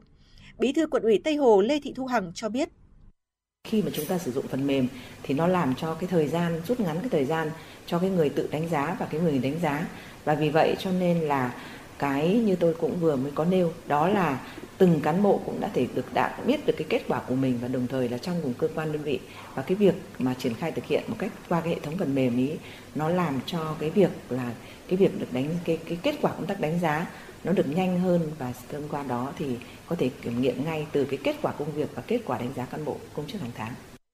Có thể thấy công tác cán bộ của thành phố đã có bước đột phá, đổi mới, chuyển biến tích cực theo hướng ngày càng chặt chẽ, khoa học, bài bản, công khai và dân chủ. Đội ngũ cán bộ lãnh đạo quản lý các cấp, nhất là cơ sở được chăm lo xây dựng, từng bước ngang tầm với yêu cầu nhiệm vụ và có bước trưởng thành phát triển về nhiều mặt. Những kết quả trong xây dựng đội ngũ cán bộ lãnh đạo, quản lý các cấp đã nâng cao chất lượng, hiệu quả hoạt động của các cơ quan tổ chức trong hệ thống chính trị thành phố, tiếp tục củng cố niềm tin của cán bộ, đảng viên và các tầng lớp nhân dân thủ đô đối với sự lãnh đạo chỉ đạo điều hành của Đảng bộ, chính quyền các cấp. Quý vị và các bạn đang trên chuyến bay mang số hiệu FM96. Hãy thư giãn, chúng tôi sẽ cùng bạn trên mọi cung đường. Hãy giữ sóng và tương tác với chúng tôi theo số điện thoại 024 3773 6688. Thưa quý vị thính giả, thực hiện kết luận số 46 ngày 19 tháng 4 năm 2019 của Bộ Chính trị, nghị quyết số 97 ngày 27 tháng 11 năm 2019 của Quốc hội và nghị định số 32 ngày 29 tháng 3 năm 2021 của Chính phủ về thí điểm tổ chức mô hình chính quyền đô thị tại thành phố Hà Nội từ ngày 1 tháng 7 năm 2021, thành phố Hà Nội chính thức tổ chức thí điểm mô hình chính quyền đô thị tại 175 phường thuộc 12 quận và thị xã Sơn Tây. Qua 2 năm thực hiện thí điểm mô hình chính quyền đô thị, thành phố Hà Nội bước đầu đạt được những kết quả tích cực. Các nội dung thí điểm đã được triển khai đồng bộ, thống nhất hiệu quả, cơ bản đảm bảo các mục tiêu, mục đích, tiến độ đề ra, tạo sự chuyển biến rõ nét, có bước đột phá trong tổ chức và hoạt động của hệ thống chính trị ở cơ sở. Ngay sau đây xin mời quý vị cùng đến với phóng sự tiếp theo được thực hiện bởi phóng viên Truyền động Hà Nội. Trong thời gian vừa qua, việc vận hành mô hình chính quyền đô thị đã mang lại sự hài lòng cho người dân khi tới làm thủ tục hành chính thông qua việc ủy quyền chứng thực. Các địa phương cơ bản hoàn thành giả soát, sắp xếp kiện toàn bộ máy, ban hành và thực hiện nghiêm túc quy chế làm việc, vận hành bộ máy bình thường, chưa phát sinh khó khăn vướng mắc lớn. Việc sắp xếp tổ chức bộ máy và công tác cán bộ tại các phường đã đảm bảo phù hợp với vị trí việc làm, năng lực chuyên môn công tác sắp xếp bố trí công tác và giải quyết các chế độ chính sách đối với chủ tịch, phó chủ tịch hội đồng nhân dân phường sau sắp xếp kiện toàn được thực hiện đúng quy định, không có đơn thư khiếu nại tố cáo. Tổ chức bộ máy chính quyền tại phường tinh gọn nhưng vẫn đảm bảo hoạt động hiệu lực hiệu quả. Tổ chức bộ máy chính quyền trong khu vực các quận đã gọn nhẹ hơn, hoạt động nhanh nhẹ và thông suốt hơn. Bí thư quận ủy Cầu Giấy Trần Thị Phương Hoa cho biết. Qua 2 năm thực hiện mô hình chính quyền đô thị thì ờ, giờ đây Hà Nội đã đi vào nền nếp ổn định, bộ máy gọn nhẹ, làm việc hiệu lực hiệu quả, Ờ, việc bố trí sắp xếp ờ, cán bộ của hội đồng nhân dân phường vừa qua thì rất là ổn định Thế và nhìn chung là đều ờ, bắt tay và thực hiện theo đúng cái quy định. Phương thức hoạt động của Ủy ban nhân dân thay đổi theo hướng tích cực, góp phần đẩy mạnh cải cách thủ tục hành chính, hiệu quả hoạt động của bộ máy được nâng lên. Việc thay đổi phương thức hoạt động từ chế độ tập thể sang chế độ thủ trưởng đã tạo điều kiện cho Chủ tịch Ủy ban nhân dân phường chủ động hơn trong điều hành, giải quyết công việc nhằm phục vụ người dân và doanh nghiệp tốt hơn công tác kiện toàn sắp xếp tổ chức bộ máy, đặc biệt là sắp xếp nhân sự lãnh đạo Hội đồng Nhân dân các cấp là một trong những nhiệm vụ quan trọng cấp bách để vận hành tổ chức bộ máy của Hội đồng Nhân dân các cấp trong điều kiện thực hiện thí điểm tổ chức mô hình chính quyền đô thị. Trước thời điểm ngày 1 tháng 7 năm 2021, khi chưa thực hiện thí điểm chính quyền đô thị, số lượng cán bộ công chức phường là 2.704 người. Đến ngày 1 tháng 7 năm 2021, các quận và thị xã Sơn Tây đã hoàn thành công tác sắp xếp, kiện toàn tổ chức bộ máy tại 175 trên 175 phường. Bí thư quận ủy Long Biên Đường Hoài Nam cho biết. Thì sau thời gian thực hiện 2 năm thì có thể khẳng định rằng là cái mô hình chính quyền đô thị với cái bộ máy ở phường hệ thống chính trị là đảng ủy ủy ban dân mà bỏ hội đồng dân thì tôi cho rằng là rất phù hợp. Vai trò lãnh đạo của đảng ủy cũng ờ, rất là tốt rõ nét ủy ban dân phường. Ở đây thì có cái sự chỉ đạo rất sớm của thành ủy. Từ cái việc chúng ta rất chủ động trong sắp xếp tổ chức bộ máy đối với các phường khi mà chuyển đổi từ từ từ, từ sang mô hình chính quyền đô thị. Thế và cái hoạt động của hệ thống chính trị ở phường nó rất là trơn tru, nó không có vấn đề gì lớn cả. Tuy nhiên, quá trình triển khai mô hình chính quyền đô thị cũng đã bộc lộ những khó khăn cần tháo gỡ, trong đó khối lượng công việc của Hội đồng Nhân dân các quận thị xã tăng lên nhiều khi vận hành mô hình chính quyền đô thị như tăng cường giám sát, tiếp xúc cử tri, đối thoại với nhân dân và tiếp công dân. Nhưng số lượng đại biểu Hội đồng Nhân dân quận thị xã so với nhiệm kỳ trước giảm, số lượng Phó Chủ tịch Hội đồng Nhân dân chỉ còn một người. Bộ máy giúp việc Hội đồng Nhân dân quận thị xã hiện nay chưa được bố trí đầy đủ, có nơi chưa được bố trí chuyên viên văn phòng Hội đồng Nhân dân, Ủy ban Nhân dân chuyên trách, tham mưu giúp việc cho thường trực và các ban hội đồng nhân dân ở sân Tây, ảnh hưởng đến chất lượng hoạt động của Hội đồng Nhân dân quận và thị xã. Với quy mô dân số trung bình của các phường thuộc các quận lớn hơn 22.300 người, theo tiêu chuẩn là 15.000 người, trong đó có 41 phường có quy mô dân số hơn 30.000 người. Khối lượng công việc tại các phường là rất lớn, gây áp lực đối với nhiệm vụ quản lý nhà nước của công chức phường. Số lượng biên chế công chức làm việc bình quân là 15 người trên một phường, về cơ bản bằng mức bình quân công chức cấp xã, chưa có cơ chế chính sách đặc thù với các phường có quy mô dân số lớn. Mặt khác, cán bộ công chức phường, ngoài nhiệm vụ theo chuyên môn được tuyển dụng, đều được giao thêm nhiệm vụ theo dõi nắm bắt tình hình tại các tổ dân phố, trong khi chế độ chính sách không có gì thay đổi. Để tiếp tục hoàn thiện mô hình tổ chức bộ máy chính quyền thủ đô theo hướng tinh gọn, hiện đại, hoạt động hiệu lực hiệu quả, liên thông phù hợp với vai trò, vị trí và yêu cầu phát triển, quản lý của thủ đô trong giai đoạn phát triển mới, Thành ủy Hà Nội xác định thực hiện 10 nhóm nhiệm vụ trọng tâm thời gian tới, trong đó quyết liệt chỉ đạo các cơ quan liên quan của thành phố khẩn trương khắc phục hạn chế tồn tại, tăng cường công tác nắm bắt, hướng dẫn của cấp trên đối với cấp dưới, kịp thời giải quyết tháo gỡ những khó khăn vướng mắc bất cập đã được chỉ ra. Vâng thưa quý vị thính giả, đến đây thì thời lượng của truyền động Hà Nội chiều cũng đã hết. Quý vị thính giả hãy ghi nhớ số điện thoại đường dây nóng của FM 96 Đài Phát thanh và Truyền hình Hà Nội là 024 3773 6688. Vâng xin phép được nhắc lại số điện thoại đường dây nóng của chương trình là 024 3773 6688. Hãy tương tác với chúng tôi để chia sẻ những vấn đề mà quý vị thính giả đang quan tâm và tất cả những mong muốn được gửi tặng một món quà âm nhạc hay lời nhắn gửi cho bạn bè và người thân. Còn ngay bây giờ, Tuấn Kỳ và Thu Thảo xin phép được chào tạm biệt. Hẹn gặp lại quý vị thính giả trong các chương trình lần sau.